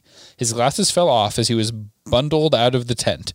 All he could make out were the blurred shapes of four or five people wrestling Ron and Hermione outside, too. Get off her! Ron shouted. There was an unmistakable sound of knuckles hitting flesh. Ron grunted in pain. and Hermione screamed. No, leave him alone. Leave him alone. Oh, it's me again. Sorry. I know. I know. Your boyfriend's going to have worse than that done to him if he's on my list. Yikes, said the horribly familiar rasping voice. Delicious girl. What a treat. I do enjoy the softness of the skin. Harry's stomach Yikes. turned over. he knew who this was Fenrir Greyback, the werewolf who was permitted to wear Death Eater robes in return for his hired savagery, Search the tent. said another voice. Harry was thrown face down onto the ground. A thud told him that Ron had been cast down beside him. They could hear footsteps and crashes. The men were pushing over chairs inside the tent as they searched, Now, let's see who we've got. said Greyback's gloating voice from overhead, and Harry was rolled over onto his back. A beam of wand light fell into his face, and Greyback laughed. I'll be needing Butterbeer to wash this one down. What happened to you, ugly? Harry did not answer immediately. I said, repeated Greyback, and Harry received a blow to the diaphragm that made him double over in pain. What happened to you? Stung. Harry muttered, Been stung. Yeah, looks like it. said an anonymous second voice. What's your name? Snarled Greyback, Dudley. said Harry. And your first name? I, uh, Vernon. Vernon Dudley. That that is my first name. What? It's a normal first name, sir. I don't understand. Check the list, Scabior. Said Greyback, and Harry heard him move sideways to look down at Ron instead. What about you, Ginger? Stan Shunpike. Said Ron. Like hell you are. Said the man called Scabior. We know Stan Shunpike. He's put a bit of work our way. There was another thud. Body. Said Ron, and Harry could tell that his mouth was full of blood. Body Wheatley. A uh, Weasley. rasped Greyback. So you're related to blood traitors, even if you're not a mudblood. And lastly, your pretty little friend. The relish in his voice made Harry's flesh crawl, Easy, Greyback. said Scabior over the jeering of the others. Oh, I'm not going to bite just yet. We'll see if he's if she's a bit quicker at remembering her name than Barney. Who are you, girlie? Penelope Clearwater. said Hermione. She sounded terrified, but convincing. What's your blood status? Half blood. Said Hermione. Easy enough to check. Said Scabior. But the whole lot of them look like they could still be Hogwarts age. We blept. said Ron, gurgled Ron. Left, have you, Ginger? Said Scabior. and you decided to go camping and you thought just for a laugh you'd use the dark lord's name Not in love. Said Ron. Accident. accident There was more jeering laughter. you know who used you know who used to like using the dark lord's name weasley Growled Greyback. the order of the phoenix mean anything to you Doe. well they don't show the dark lord Well. Well, well, well. well they don't show the dark lord proper respect so the name's been tabooed a few order members have been tracked that way we'll see bind them up with the other two prisoners Guys, there's so much dialogue on these pages. I'm so sorry. Someone yanked Harry up by the You're hair, not. Dragged him a short way, pushed him back down into a sitting position, then started binding him back to back with other people. Harry was still half blind, barely able to see anything through his puffed up eyes. When at last the man tying them had walked away, Harry whispered to the other prisoners. Anyone still got a wand? No. no Said Ron and Hermione from either side of him. This is all my fault. I said the name. I'm sorry. Harry It was a new but familiar voice, and it came from directly behind Harry, from the person tied to Hermione's left. This is like a logic Ding. puzzle where it's like to Hermione's left came this voice, and Harry was not next to the tallest person.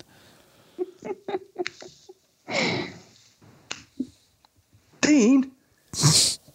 it is you if they find out who they've got they're snatchers they're only looking for truants to sell for gold Oh, not a not a bad little haul for one night Greyback was saying as a pair of hobgoblin boots marched close by Harry, and they heard more crashes from inside the tent. a mudblood, a runaway goblin, and three truants. You check their names on the list yet, Scabior? He roared. Yeah. Yeah, there's no Vernon Dudley on here, Greyback.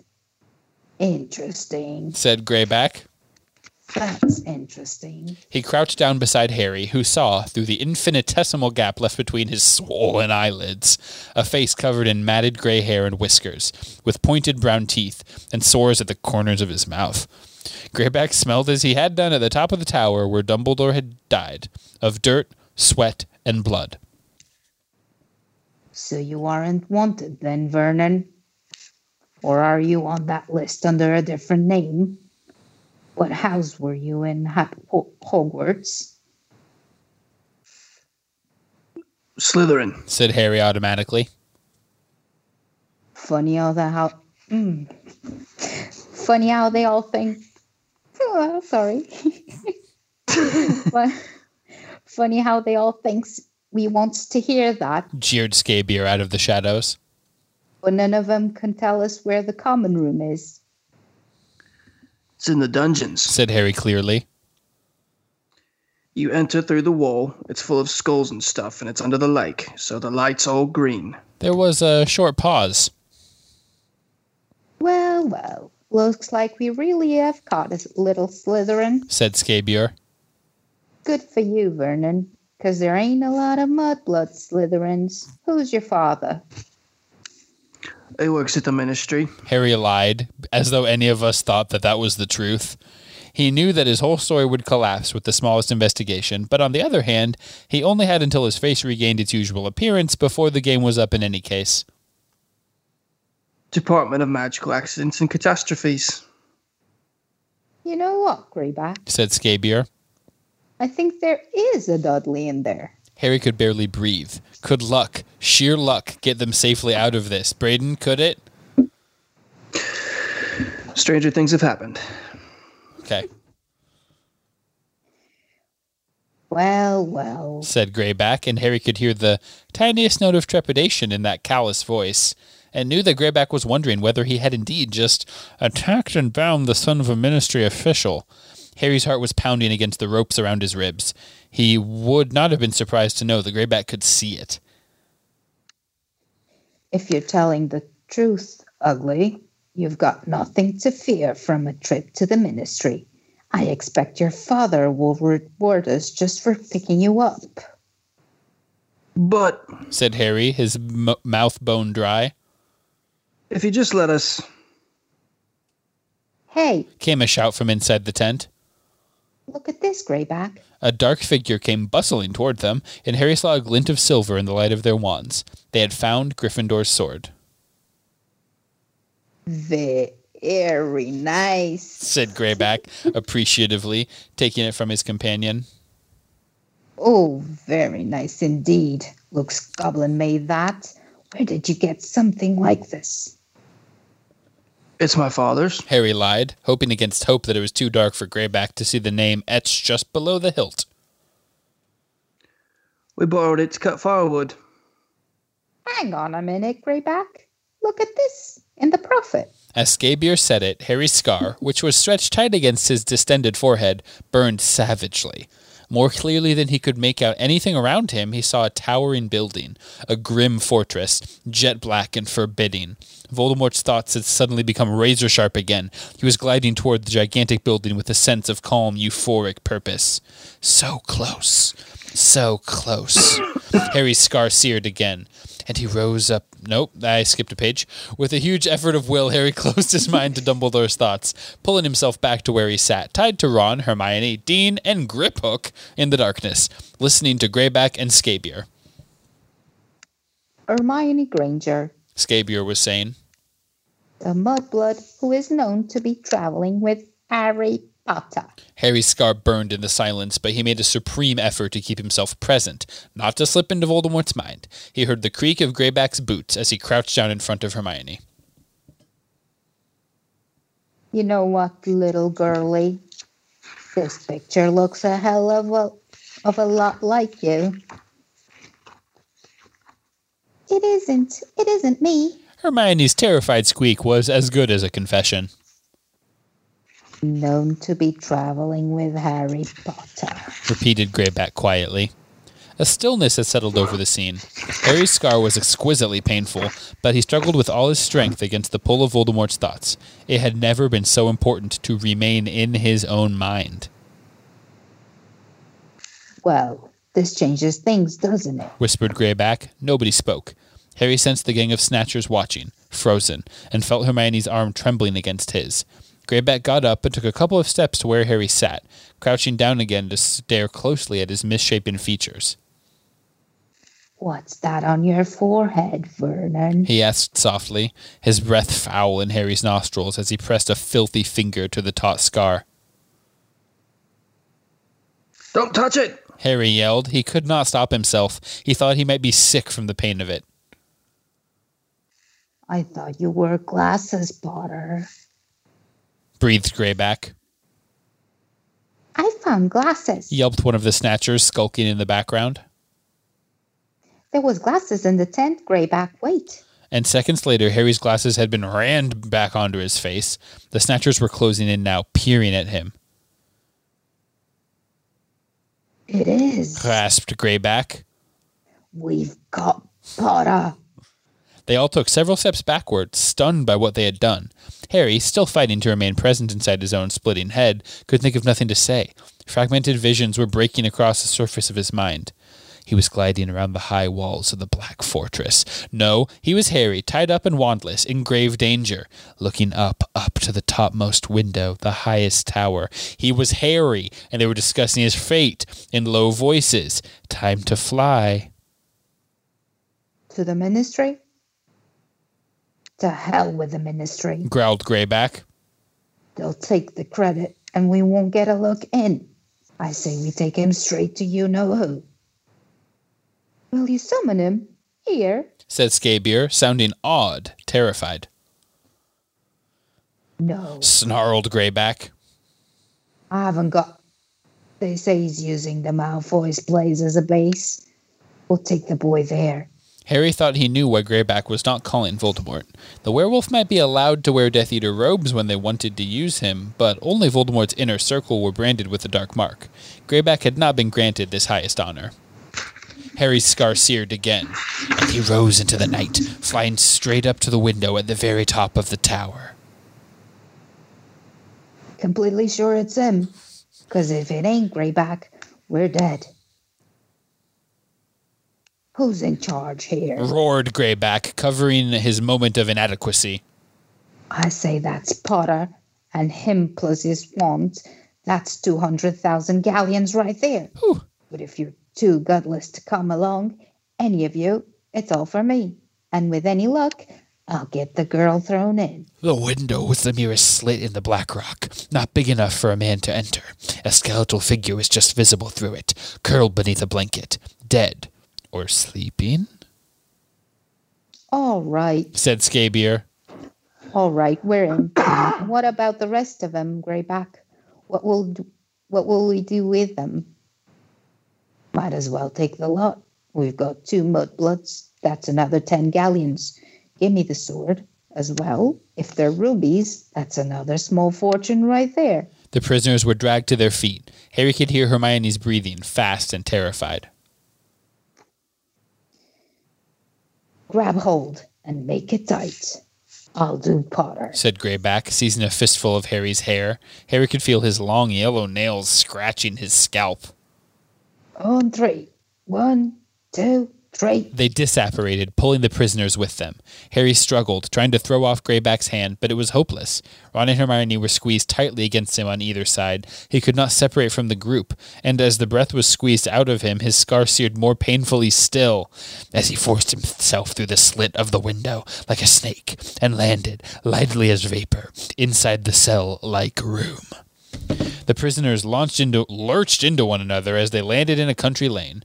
Harry's eyes, still puffy, took a moment to acclimatize. Then he saw a pair of wrought iron gates at the foot of what looked like a long drive. He experienced the tiniest trickle of relief. The worst had not happened yet. Voldemort was not here. He was, Harry knew, for he was. Did you guys hear that? Yeah. Mm-hmm. That was my phone. It must have heard me say the phone's name. he was, Harry knew, for he was fighting to resist the vision in some strange fortress like place at the top of a tower. How long would it take Voldemort to get to this place once he knew that Harry was here was another matter. One of the snatchers strode to the gates and shook them. How do we get in? They're locked, Greyback. I can't. Blimey. He whipped his hands away in fright. The iron was contorting, twisting itself out of the abstract furls and coils into a frightening face which spoke in a clanging, echoing voice. State your purpose. Nice gate voice. We've got Potter. Greyback roared triumphantly. We've captured. We've captured Harry Potter. The gates swung open, Come on. said Greyback to his men, and the prisoners were shunted through the gates and up the drive, between high hedges that muffled their footsteps. Harry saw a ghostly white shape above him and realized it was an albino peacock. He stumbled and was dragged onto his feet by Greyback. Now he was staggering along sideways, tied back to back to the four other prisoners. Closing his puffy eyes, he allowed the pain in his scar to overcome him. for a moment, wanting to know what Voldemort was doing, whether he knew yet that Harry was caught.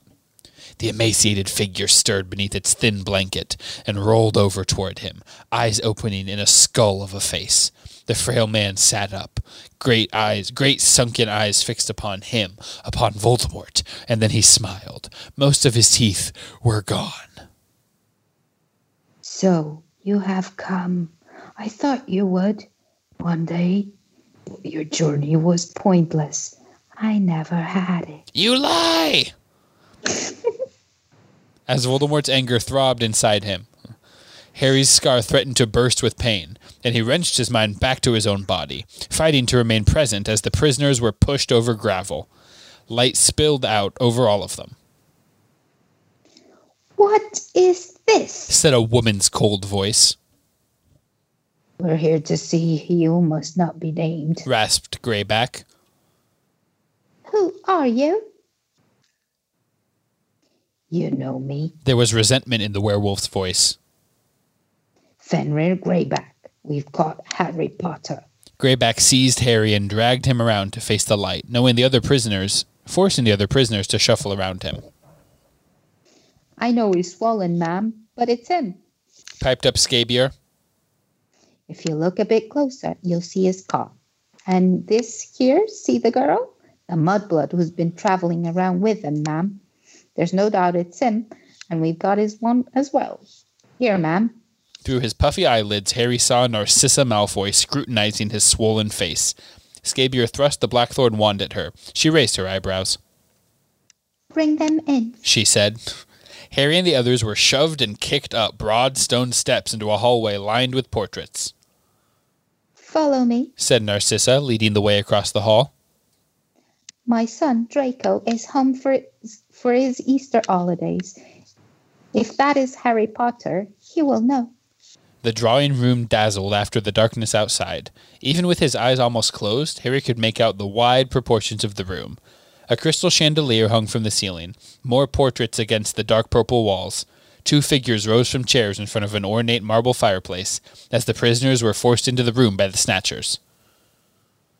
What is this? The dreadfully familiar, drawling voice of Lucius Malfoy fell on Harry's ears. He was panicking now. He could see no way out, and it was easier, as his fear mounted, to block out Voldemort's thoughts, though his scar was still burning, They say they've got Potter. said Narcissa's cold voice.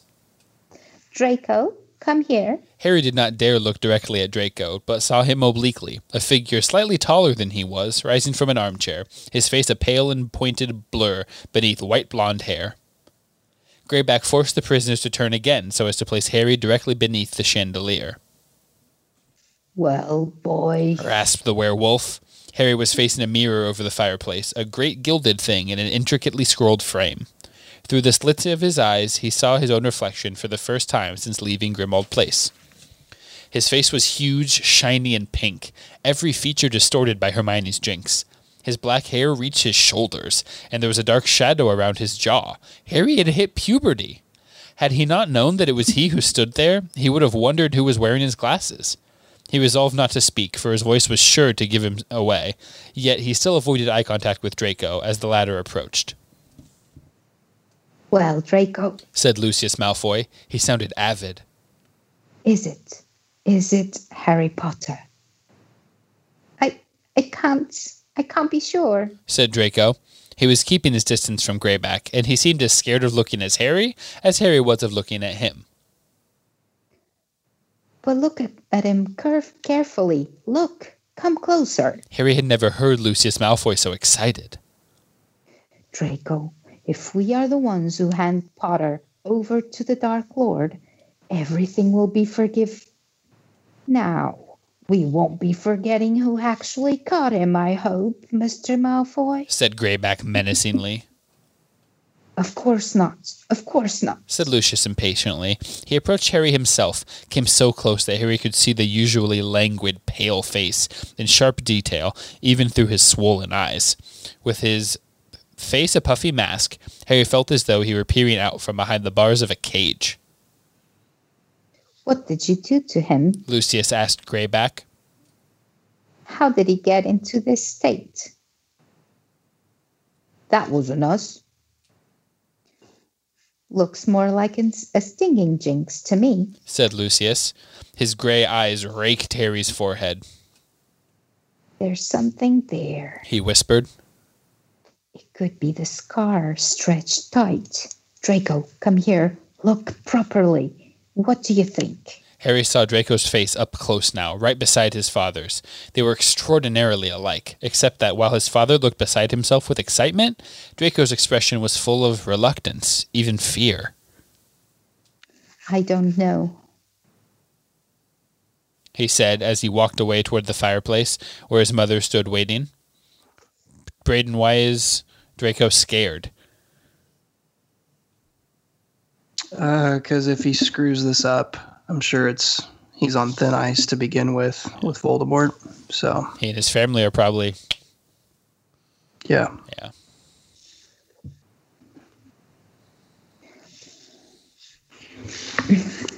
We had better be certain, Lucius. Narcissa called to her husband in her cold, clear voice. Completely sure that that it is Har- uh, Potter. Husband, before we summon the Dark Lord, they say this is his, She was looking closely at the Blackthorn wand. but it does not resemble Ollivander's description. If we are mistaken, if we call the Dark Lord here for nothing, remember what he did to Rowle and Dolohov? What about the bun- mudblood then? Growled Greyback. Harry was nearly thrown off his feet as the Snatchers forced the prisoners to swivel around again, so the, that the light fell on Hermione instead, Wait! said Narcissa sharply. Yes. Yes, she was in Madame Malkin's with Potter. I saw her picture in the Prophet. Look, Draco, isn't it the Granger girl? I. Maybe. Yeah. But then, that's the Weasley boy. Shouted Lucius, striding around the bound prisoners to face Ron. It's them, Potter's friends. Draco, look at him.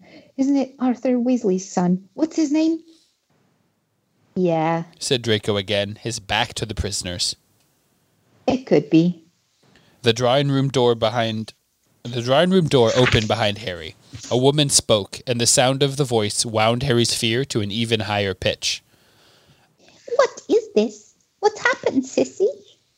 Uh, I think for some of the scenes going forward, should I think uh, maybe I could do Bellatrix because there's going to be Okay. some back and forth that I think could be good. Sure, Yeah. sure.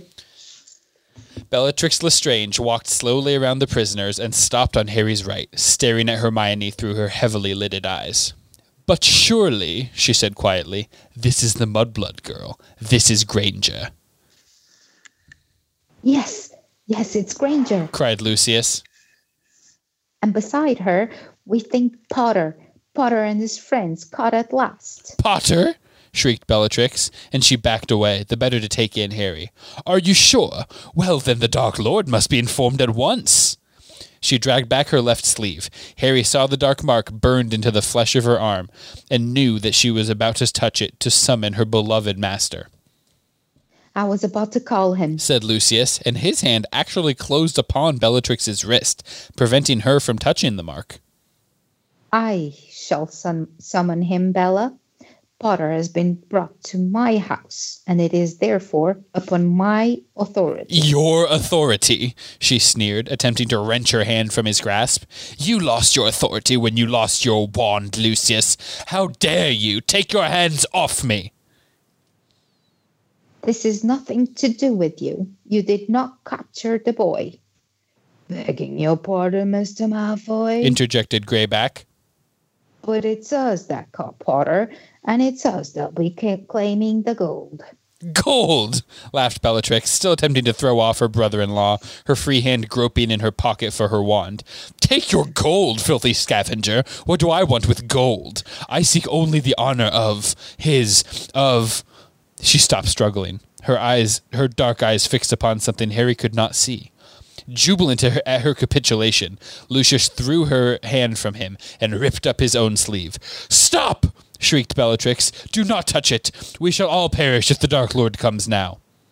Lucius froze, his index finger hovering over his own mark. Bellatrix strode out of Harry's limited line of vision. What is that? he heard her say. Sword. Grunted an out of sight snatcher. Give it to me.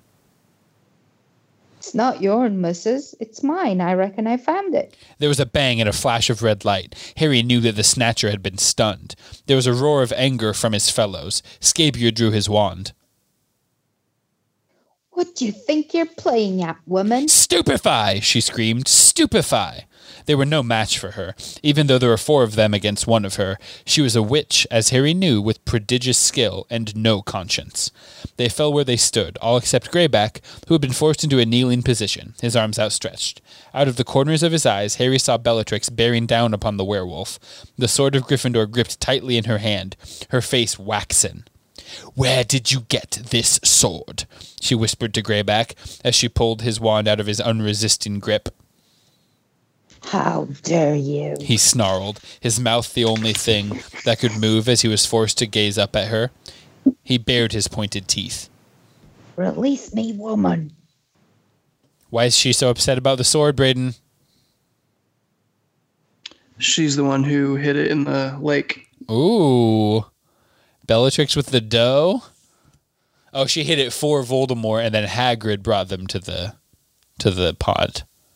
That's entirely more likely. Okay. Where did you find this sword? she repeated, brandishing it in his face. Snape sent it to my vault in Gringotts, It was in their tent. rasped Greyback. Release me, I say. She waved her wand, and the werewolf sprang to his feet, but appeared too wary to approach her. He prowled behind an armchair, his filthy curved nails clutching its back. Draco, move this scum outside, said Bellatrix, indicating the unconscious men. If you haven't got the guts to finish them, then leave them in the courtyard for me, Don't you dare speak to Draco like. said Narcissa furiously, but Bellatrix screamed, Be quiet! The situation is graver than you can possibly imagine, Cissy. We have a very serious problem. She stood, panting slightly, looking down at the sword, examining its hilt. Then she turned to look at the silent prisoners. If it is indeed Potter, he must not be harmed, she muttered, more to herself than to the others. The Dark Lord wishes to dispose of Potter himself, but if he finds out, I must, I must know. She turned back to her sister again. The prisoners must be placed in the cellar while I think what to do. This is my house, Bella. You don't give orders in my. Do it! You have no idea of the danger we are in, shrieked Bellatrix. She looked frighteningly mad. A thin stream of fire issued from her wand and burned a hole in the carpet. Narcissa hesitated for a moment, then addressed the werewolf. Take these prisoners down to the cellar, Greyback. Wait, said Bellatrix sharply. All except except for the mudblood. Greyback gave a grunt of pleasure. Ugh.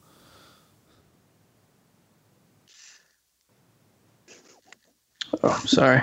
No, she shouted Ron. you can have me. Keep me. Who could that be? Bellatrix hit him across the face. The blow echoed around the room. If she dies under questioning, I'll take you next, she said. Blood traitor is next to mudblood in my book. Take them downstairs, Greyback, and make sure they are secure, but do nothing more to them. Yet. She threw Greyback's wand back to him, then took a short silver knife from under her robes. She cut Hermione free from the other prisoners, then dragged her by the hair into the middle of the room, while Greyback forced the rest of them to shuffle across the to another door into a dark passageway, his wand held out in front of him, projecting an, invi- an invisible and irresistible force. Reckons you'll let me have a bit of the girl when she's finished with her. Greyback crooned as he forced them along the corridor. I'd say I'll get a bite or two, wouldn't you, Ginger? Harry could feel Ron shaking. They were forced down a steep flight of stairs, still tied back to back and in danger of slipping and breaking their necks at any moment. At the bottom was a heavy door. Greyback unlocked it with a tap of his wand, then forced them into a dank and musty room and left them in total darkness. The echoing bang of the slammed cellar door had not yet died away before there was a terrible, drawn out scream from directly above them. Hermione! Ron bellowed, and he started to writhe and struggle against the ropes tying them together, so that Harry staggered. Hermione! Be quiet! Harry said, Shut up, Ron. We need to work out a way. Hermione! Hermione! We need a plan. Stop yelling. We need to get those ropes off. Harry? came a whisper through the darkness. Ron? Is that you? Who is it, Braden? Luna. Did you just read ahead? No. I No? can tell by uh, Carla's voice.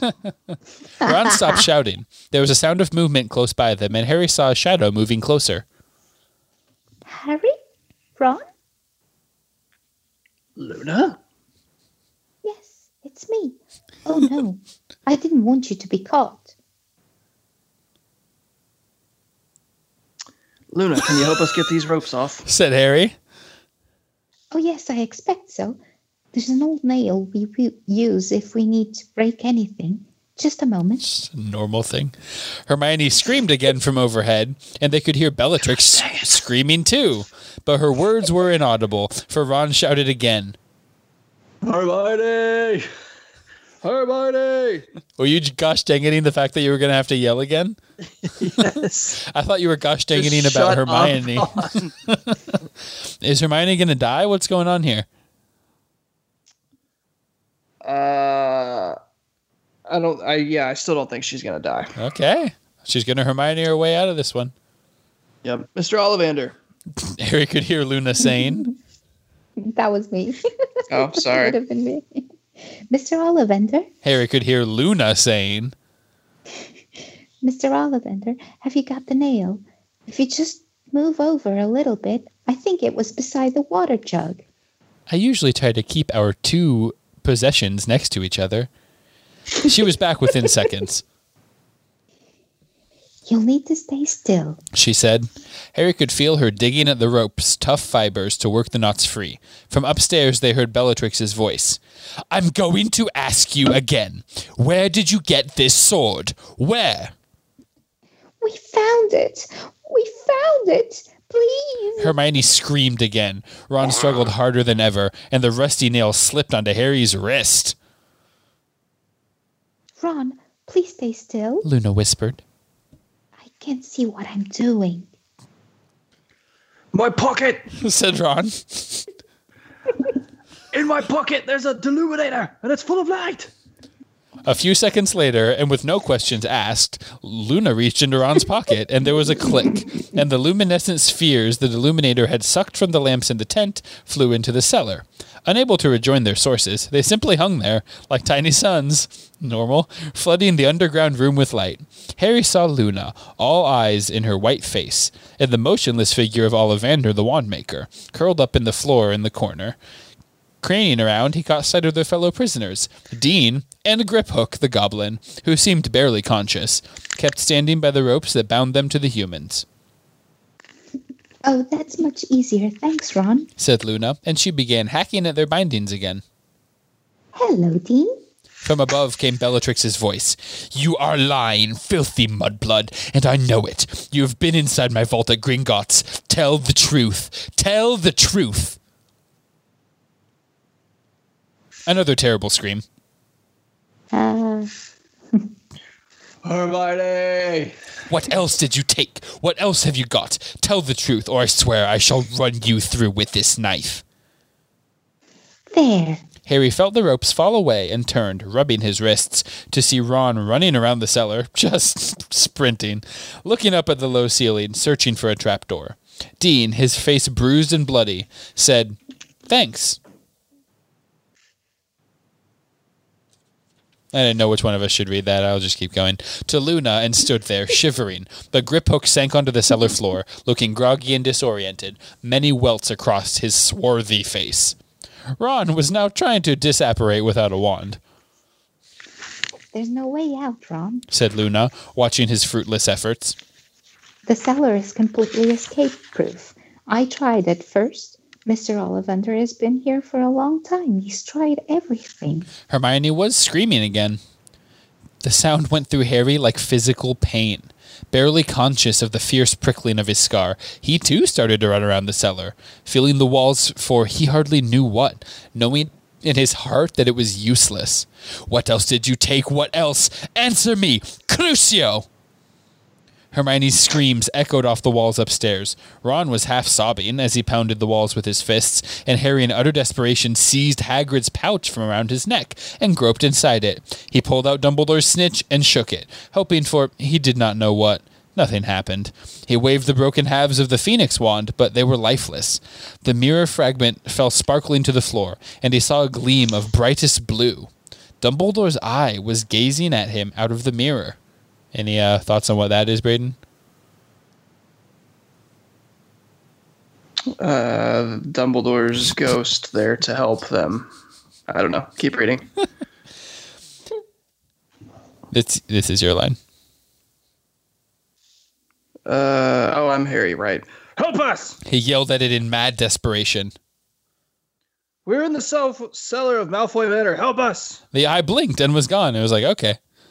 Harry was not even sure that it had really been there. He tilted the shard of mirror this way and that and saw nothing reflected there but the walls and ceiling of the prison. And upstairs, Hermione was screaming worse than ever. And next to him, Ron was bellowing. Hermione! Hermione! How did you get into my vault? They heard Bellatrix scream. Did that dirty little goblin in the cellar help you? We only met him tonight. Hermione sobbed. We've never been inside your vault. It isn't the real sword. It's a copy. Just a copy. A copy? screeched Bellatrix. Oh, a likely story. But we can find out easily. Came Lucius's voice. Draco, fetch the goblin. He can tell us whether the sword is real or not. Harry dashed across the cellar to where Griphook was huddled on the floor. Griphook, He whispered into the goblin's pointed ear. you must tell them the sword's fake. They mustn't know it's the real one. Griphook, please. He could hear someone scuttling down the cellar steps. Next moment, Draco's voice, shaking voice, spoke from behind the door. Stand back. Line up against the back wall. Don't try anything, or I'll kill you. They did as they were bidden. As the lock turned, Ron clicked the deluminator and the lights whisked back into his pocket, restoring the cellar's darkness. The door flew open. Malfoy marched inside, wand held out in front of him, pale and determined. He seized little goblin by the arm and backed out again, dragging Griphook with him. The cellar door slammed shut. The door slammed shut at the same moment. A loud crack echoed inside the cellar. Ron clicked the illuminator. Three balls of light flew back into the air from his pocket, revealing Dobby the house elf, who had just apparated into their midst. Dub! Harry hit Ron on the arm to stop him shouting, and Ron looked terrified at his mistake. Footsteps across the ceiling overhead. Draco marching Griphook to Bellatrix. That's quite a sentence. Dobby's enormous tennis ball shaped eyes were wide. He was trembling from his fear. From his feet to the tips of his ears, he was back in the home of his old masters, and it was clear that he was petrified. Harry Potter, He squeaked in the tiniest quiver of a voice. Dobby has come to rescue you. How did you? An awful scream drowned Hermione's words. Harry's words. Hermione was being tortured again. He cut to the essentials. You can disapparate out of this cellar, He asked Dobby, who nodded, his ears flapping. and you can take humans with you. Dobby nodded again. Right, Dobby. I want you to grab Luna, Dean, and Mister Ollivander and take them. Take them to.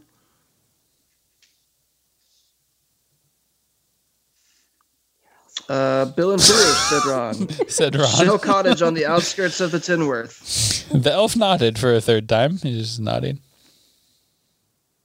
And then come back. Said Harry. Can you do that, Dobby? Of course, Harry Potter. Whispered the tiny little elf. He hurried over to Mr. Ollivander, who appeared to be barely conscious. He took one of the wand maker's hands in his own, then held out the other to Luna and Dean, neither of whom moved. Harry, we want to help you. Luna whispered. We can't leave you here. Said Dean. Go, both of you. We'll see you at Bill and Fleur's. As Harry spoke, his scar burned worse than ever, and for a few seconds he looked down, not upon the wand maker, but on another man who was just as old, just as thin, but laughing scornfully. Kill me then, Voldemort. I welcome death, but my death will not bring you what you seek. There is so much you do not understand. He felt Voldemort's fury, but as Hermione screamed again, he shut it out, returning to the cellar and the horror of his own presence. Go, Harry beseeched Luna and Dean. go. We'll follow. Just go. They caught hold of the elf's outstretched fingers. There was another loud crack, and Dobby, Luna, Dean, and Ollivander vanished. What was that? Shouted Lucius Malfoy from over their heads. Did you hear that? What was the noise in the cellar? Harry and Ron stared at each other. Draco. No. Call Wormtail. Make him go and check. Footsteps crossed the room overhead. Then there was silence. Harry knew that the people in the drawing room were listening for more noises from the cellar. We're going to have to try and tackle him. He whispered to Ron. They had no choice. It was tackling time. The moment anyone entered the room and saw the absence of three prisoners, they were lost. Leave the lights on. Harry added, and as they heard someone descending the steps outside the door, they backed against the wall on either side of it. Stand back. Came Wormtail's voice. Ugh. Stand away from the door. I am coming in. The door flew open. For a split second, Wormtail gazed into the apparently empty cellar, ablaze with light from the three miniature suns floating in midair. Then Harry and Ron launched themselves upon him. Ron seized Wormtail's wand arm and forced it upward. Harry slapped a hand to his mouth, muffling his voice. Silently they struggled. Wormtail's wand emitted sparks. His silver hand closed around Harry's throat. What is it, Wormtail? Called Lucius Malfoy from above. Nothing. Ron called back in a plausible imitation of Wormtail's wheezy voice. All fine. Harry could barely breathe. You're going to kill me. Harry choked, attempting to prise off the metal fingers. After I saved your life, you owe me, Wormtail. The silver fingers slackened. Harry had not expected it. He wrenched himself free, astonished, keeping his hand over Wormtail's mouth. He saw the rat like man's small, watery eyes widen with fear and surprise. He seemed just as shocked as Harry at what his hand had done, at the tiny, merciful impulse it had betrayed, and he continued to struggle more powerfully, as though to undo that moment of weakness. And we'll have that. whispered Ron, tugging Wormtail's wand from his other hand. Wandless, helpless, Pettigrew's pupils dilated in terror. His eyes had slid from Harry's face to something else. His own silver fingers were moving inexorably toward his own throat. No. Without pausing to think, Harry tried to drag back the hand, but there was no stopping it. The silver tool that Voldemort had given his most cowardly servant had turned upon its disarmed and useless owner. Pettigrew was reaping his reward for his hesitation, his moment of pity. He was being strangled before their own eyes. No. Ron had released Wormtail too, and together he and Harry tried to pull the crushing metal fingers from around Wormtail's throat, but it was no use. Pettigrew was turning blue. Relashio. said Ron, pointing his wand at the silver hand, but nothing happened. Pettigrew dropped to his knees, and at the same moment, Hermione gave a dreadful scream from overhead. Wormtail's eyes rolled upward in his purple face. He gave a last twitch and was still. Were we expecting that? No. We were not. Probably not. Harry and Ron looked at each other, then, leaving Wormtail's body on the floor behind them, ran up the stairs and back into the shadowy passageway leading to the drawing room. Cautiously, they crept along it until they reached the drawing room door, which was ajar. Now they had a clear view of Bellatrix looking down at Griphook, who was holding Gryffindor's sword in his long-fingered hands. Hermione was lying at Bellatrix's feet. She was barely stirring. Well, Bellatrix said to Griphook, is it the true sword? Harry waited, holding his breath, fighting against the prickling of his scar. No, Said Griphook. it is a fake. Are you sure? panted Bellatrix. Quite sure, Yes. said the goblin. Relief broke across her face. All tension drained from it. Good, she said, and with a casual flick of her wand, she slashed another deep cut into the goblin's face, and he dropped with a yell at her feet. She kicked him aside. And now, she said in a voice that burst with triumph, we call the Dark Lord. And she pushed back her sleeve and touched her finger to the dark mark. At once, Harry's scar felt as though it had split open again. His true surroundings vanished. He was Voldemort, and the skeletal wizard before him was laughing toothlessly at him.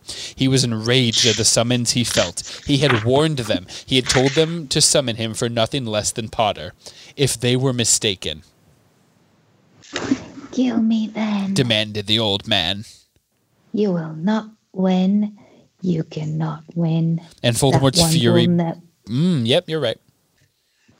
that one will never, ever be yours. and Voldemort's fury broke. A burst of green light filled the prison room, and the frail old body was lifted from its hard bed and then fell back lifeless. And Voldemort returned to the window, his wrath barely controllable. They would suffer his retribution if they had no good reason for calling him back.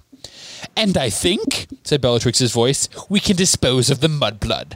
Greyback, take her if you want her.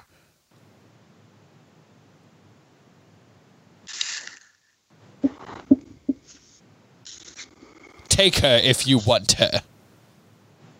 Sorry, It's I'm okay. catching up here. We're on 472. Right in the middle.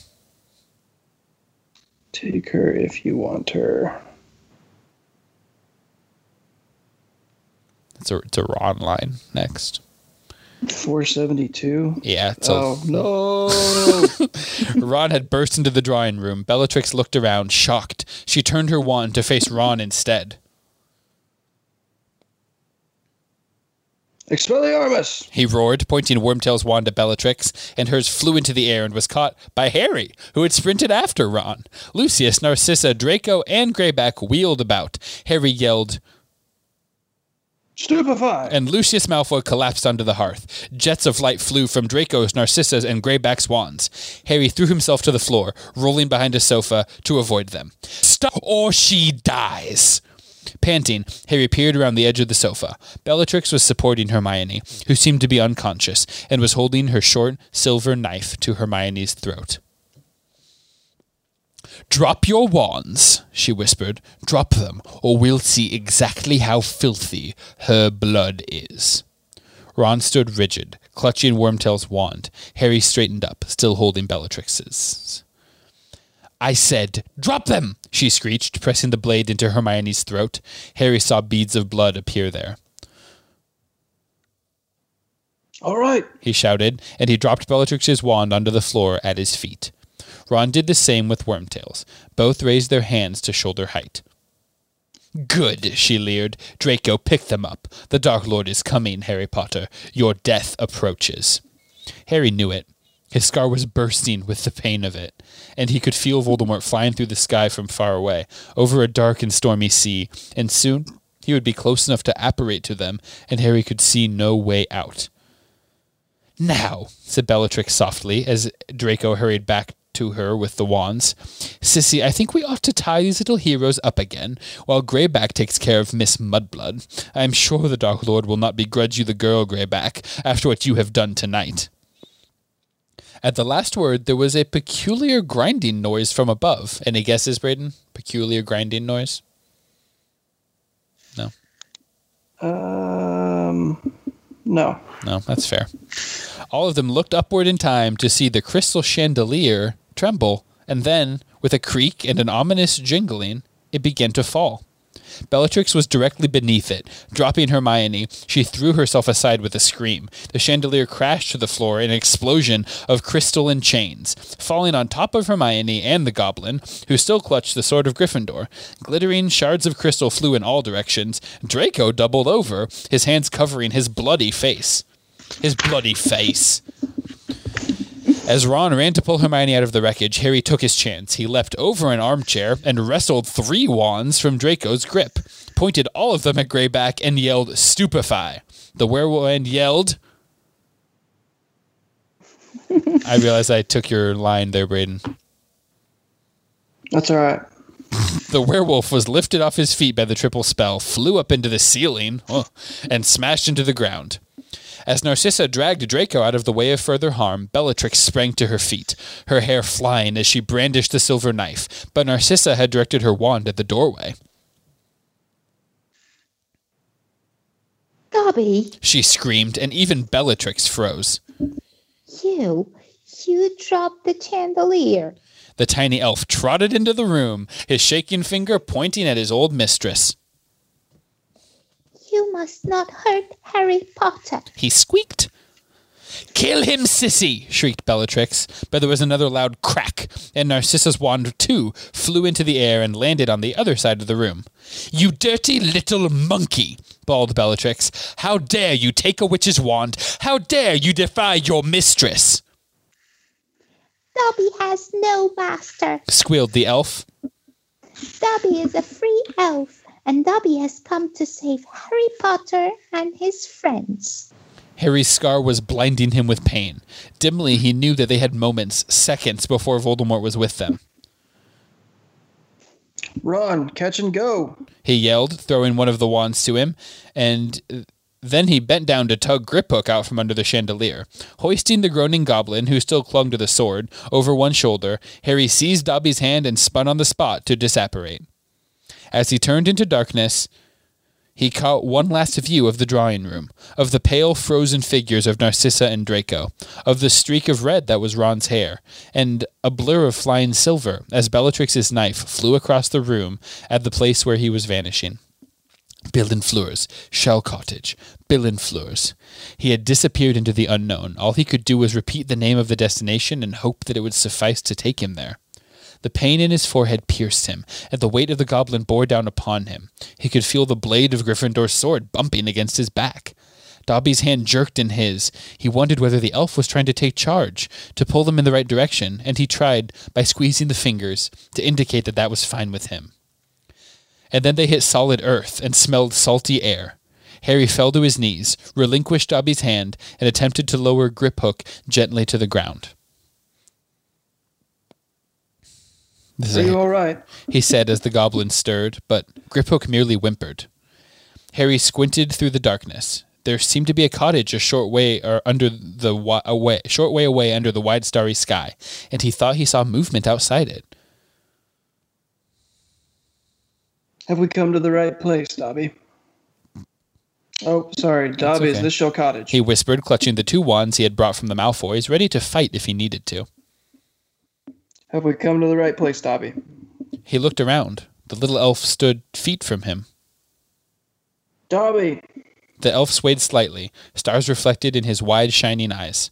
Together, he and Harry looked down at the silver hilt of the knife protruding from the elf's heaving chest. Dobby, no, help, Harry bellowed toward the cottage, toward the people moving there. help. He did not know or care whether they were wizards or muggles, friends or foes. All he cared about was th- that a dark stain was spreading across Dobby's front, and that he had stretched out his thin arms to Harry with a look of supplication. Harry caught him and lay him sideways on the cool grass. Dobby, no, don't die, don't die. The elf's eyes found him, and his lips trembled with the effort to form words. Harry Potter. And then, with a little shudder, the elf became quite still, and his eyes were nothing more than great glassy orbs, sprinkled with light from the stars they could not see.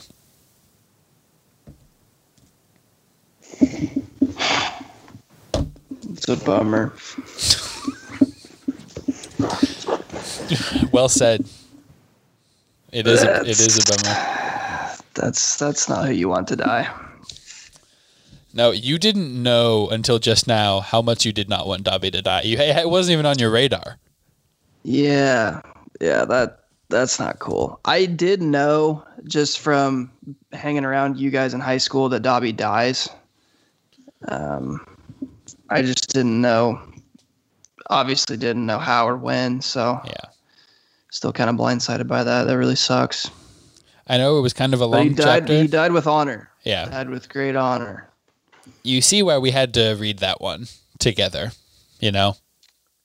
Uh, yes, I do. A heads up about that would have been sweet, but um, I know, but it's got to be a makes sense. surprise. It's got to be a surprise. Yeah. Well, Yeah. I get it. Uh, with that being said, I need to wrap it up. All right. Well, I'm sure we will talk more about the events at the end of uh, Malfoy Manor on the next coming episode. So we want to start winding things down here first and foremost. Well, we want to thank Carla for coming on, uh, being a good sport about the rasping of Greyback and the drawl of Scabior and the squeaking of Dobby and Wormtail and Luna. And uh, we just really appreciated your input, Carla, uh, the whole episode, and you did an awesome job. Thank Absolutely. you. I promised you the voices wouldn't be consistent, and I delivered. I they, I thought they were pretty. They were pretty good, honestly. yeah, I was impressed. I I thought it was great. Um, Oh, thanks. yeah, it was great to to chat with you guys again, and um, well, um, I'm looking forward for, for the next few episodes. We're almost done, and it's really gonna get even more fun from now on. I guess. yep. Yeah. Yeah, we're we're kind of uh, passing a threshold of clearly. I mean, there's only so many chapters left. Like events are gonna occur. That's what they do. Yeah. So, um, Yeah. yeah, we really appreciate Carla coming on, um, as she has done a few times now, which is pretty awesome. Uh, we, if you guys want to make your input heard, we'd love to hear from you. Um, calling in to the Howler, which is 978 768 8370. 978 Potter Zero. Um, call or text in like Chad. Uh, be more like Chad and Carla is probably a good a good life lesson. So, Yeah. Good principles to live by. uh, Braden, anything else that you want to leave our listeners with? Rest in peace, Dobby. Yeah, R.I.P. to an you. absolute real one. Shows up unexpectedly. Um, Dobby ex machina just like saves our butts and then dies. Yeah, that's that sucks. I don't like that. I don't like it either, man. Yeah. But you know, Dobby would have it no other way than to like die saving Harry Potter's life. Yeah. Yeah, he died with honor Mhm. and uh if you'd asked him 10 times, "Do you want to die to save Harry Potter?" he'd uh, he'd answered yes 10 times. Yeah. So, Yeah, you're absolutely right. You get chills. The Dobster. What a loyal bro. What an ant. He's a real ant boy. he is tried and true. Yeah, through and through. Thank you guys for listening. Thank you guys for coming on. Thank you, Braden, for putting up with a second consecutive week of live read. Uh, thank you, Hannah. Shout out, Hannah, testing the limits of your long famed uh, kindness and patience. So, Thank you, Carla. thank you, Carla. As always, Thanks. Bye. bye, guys. See ya.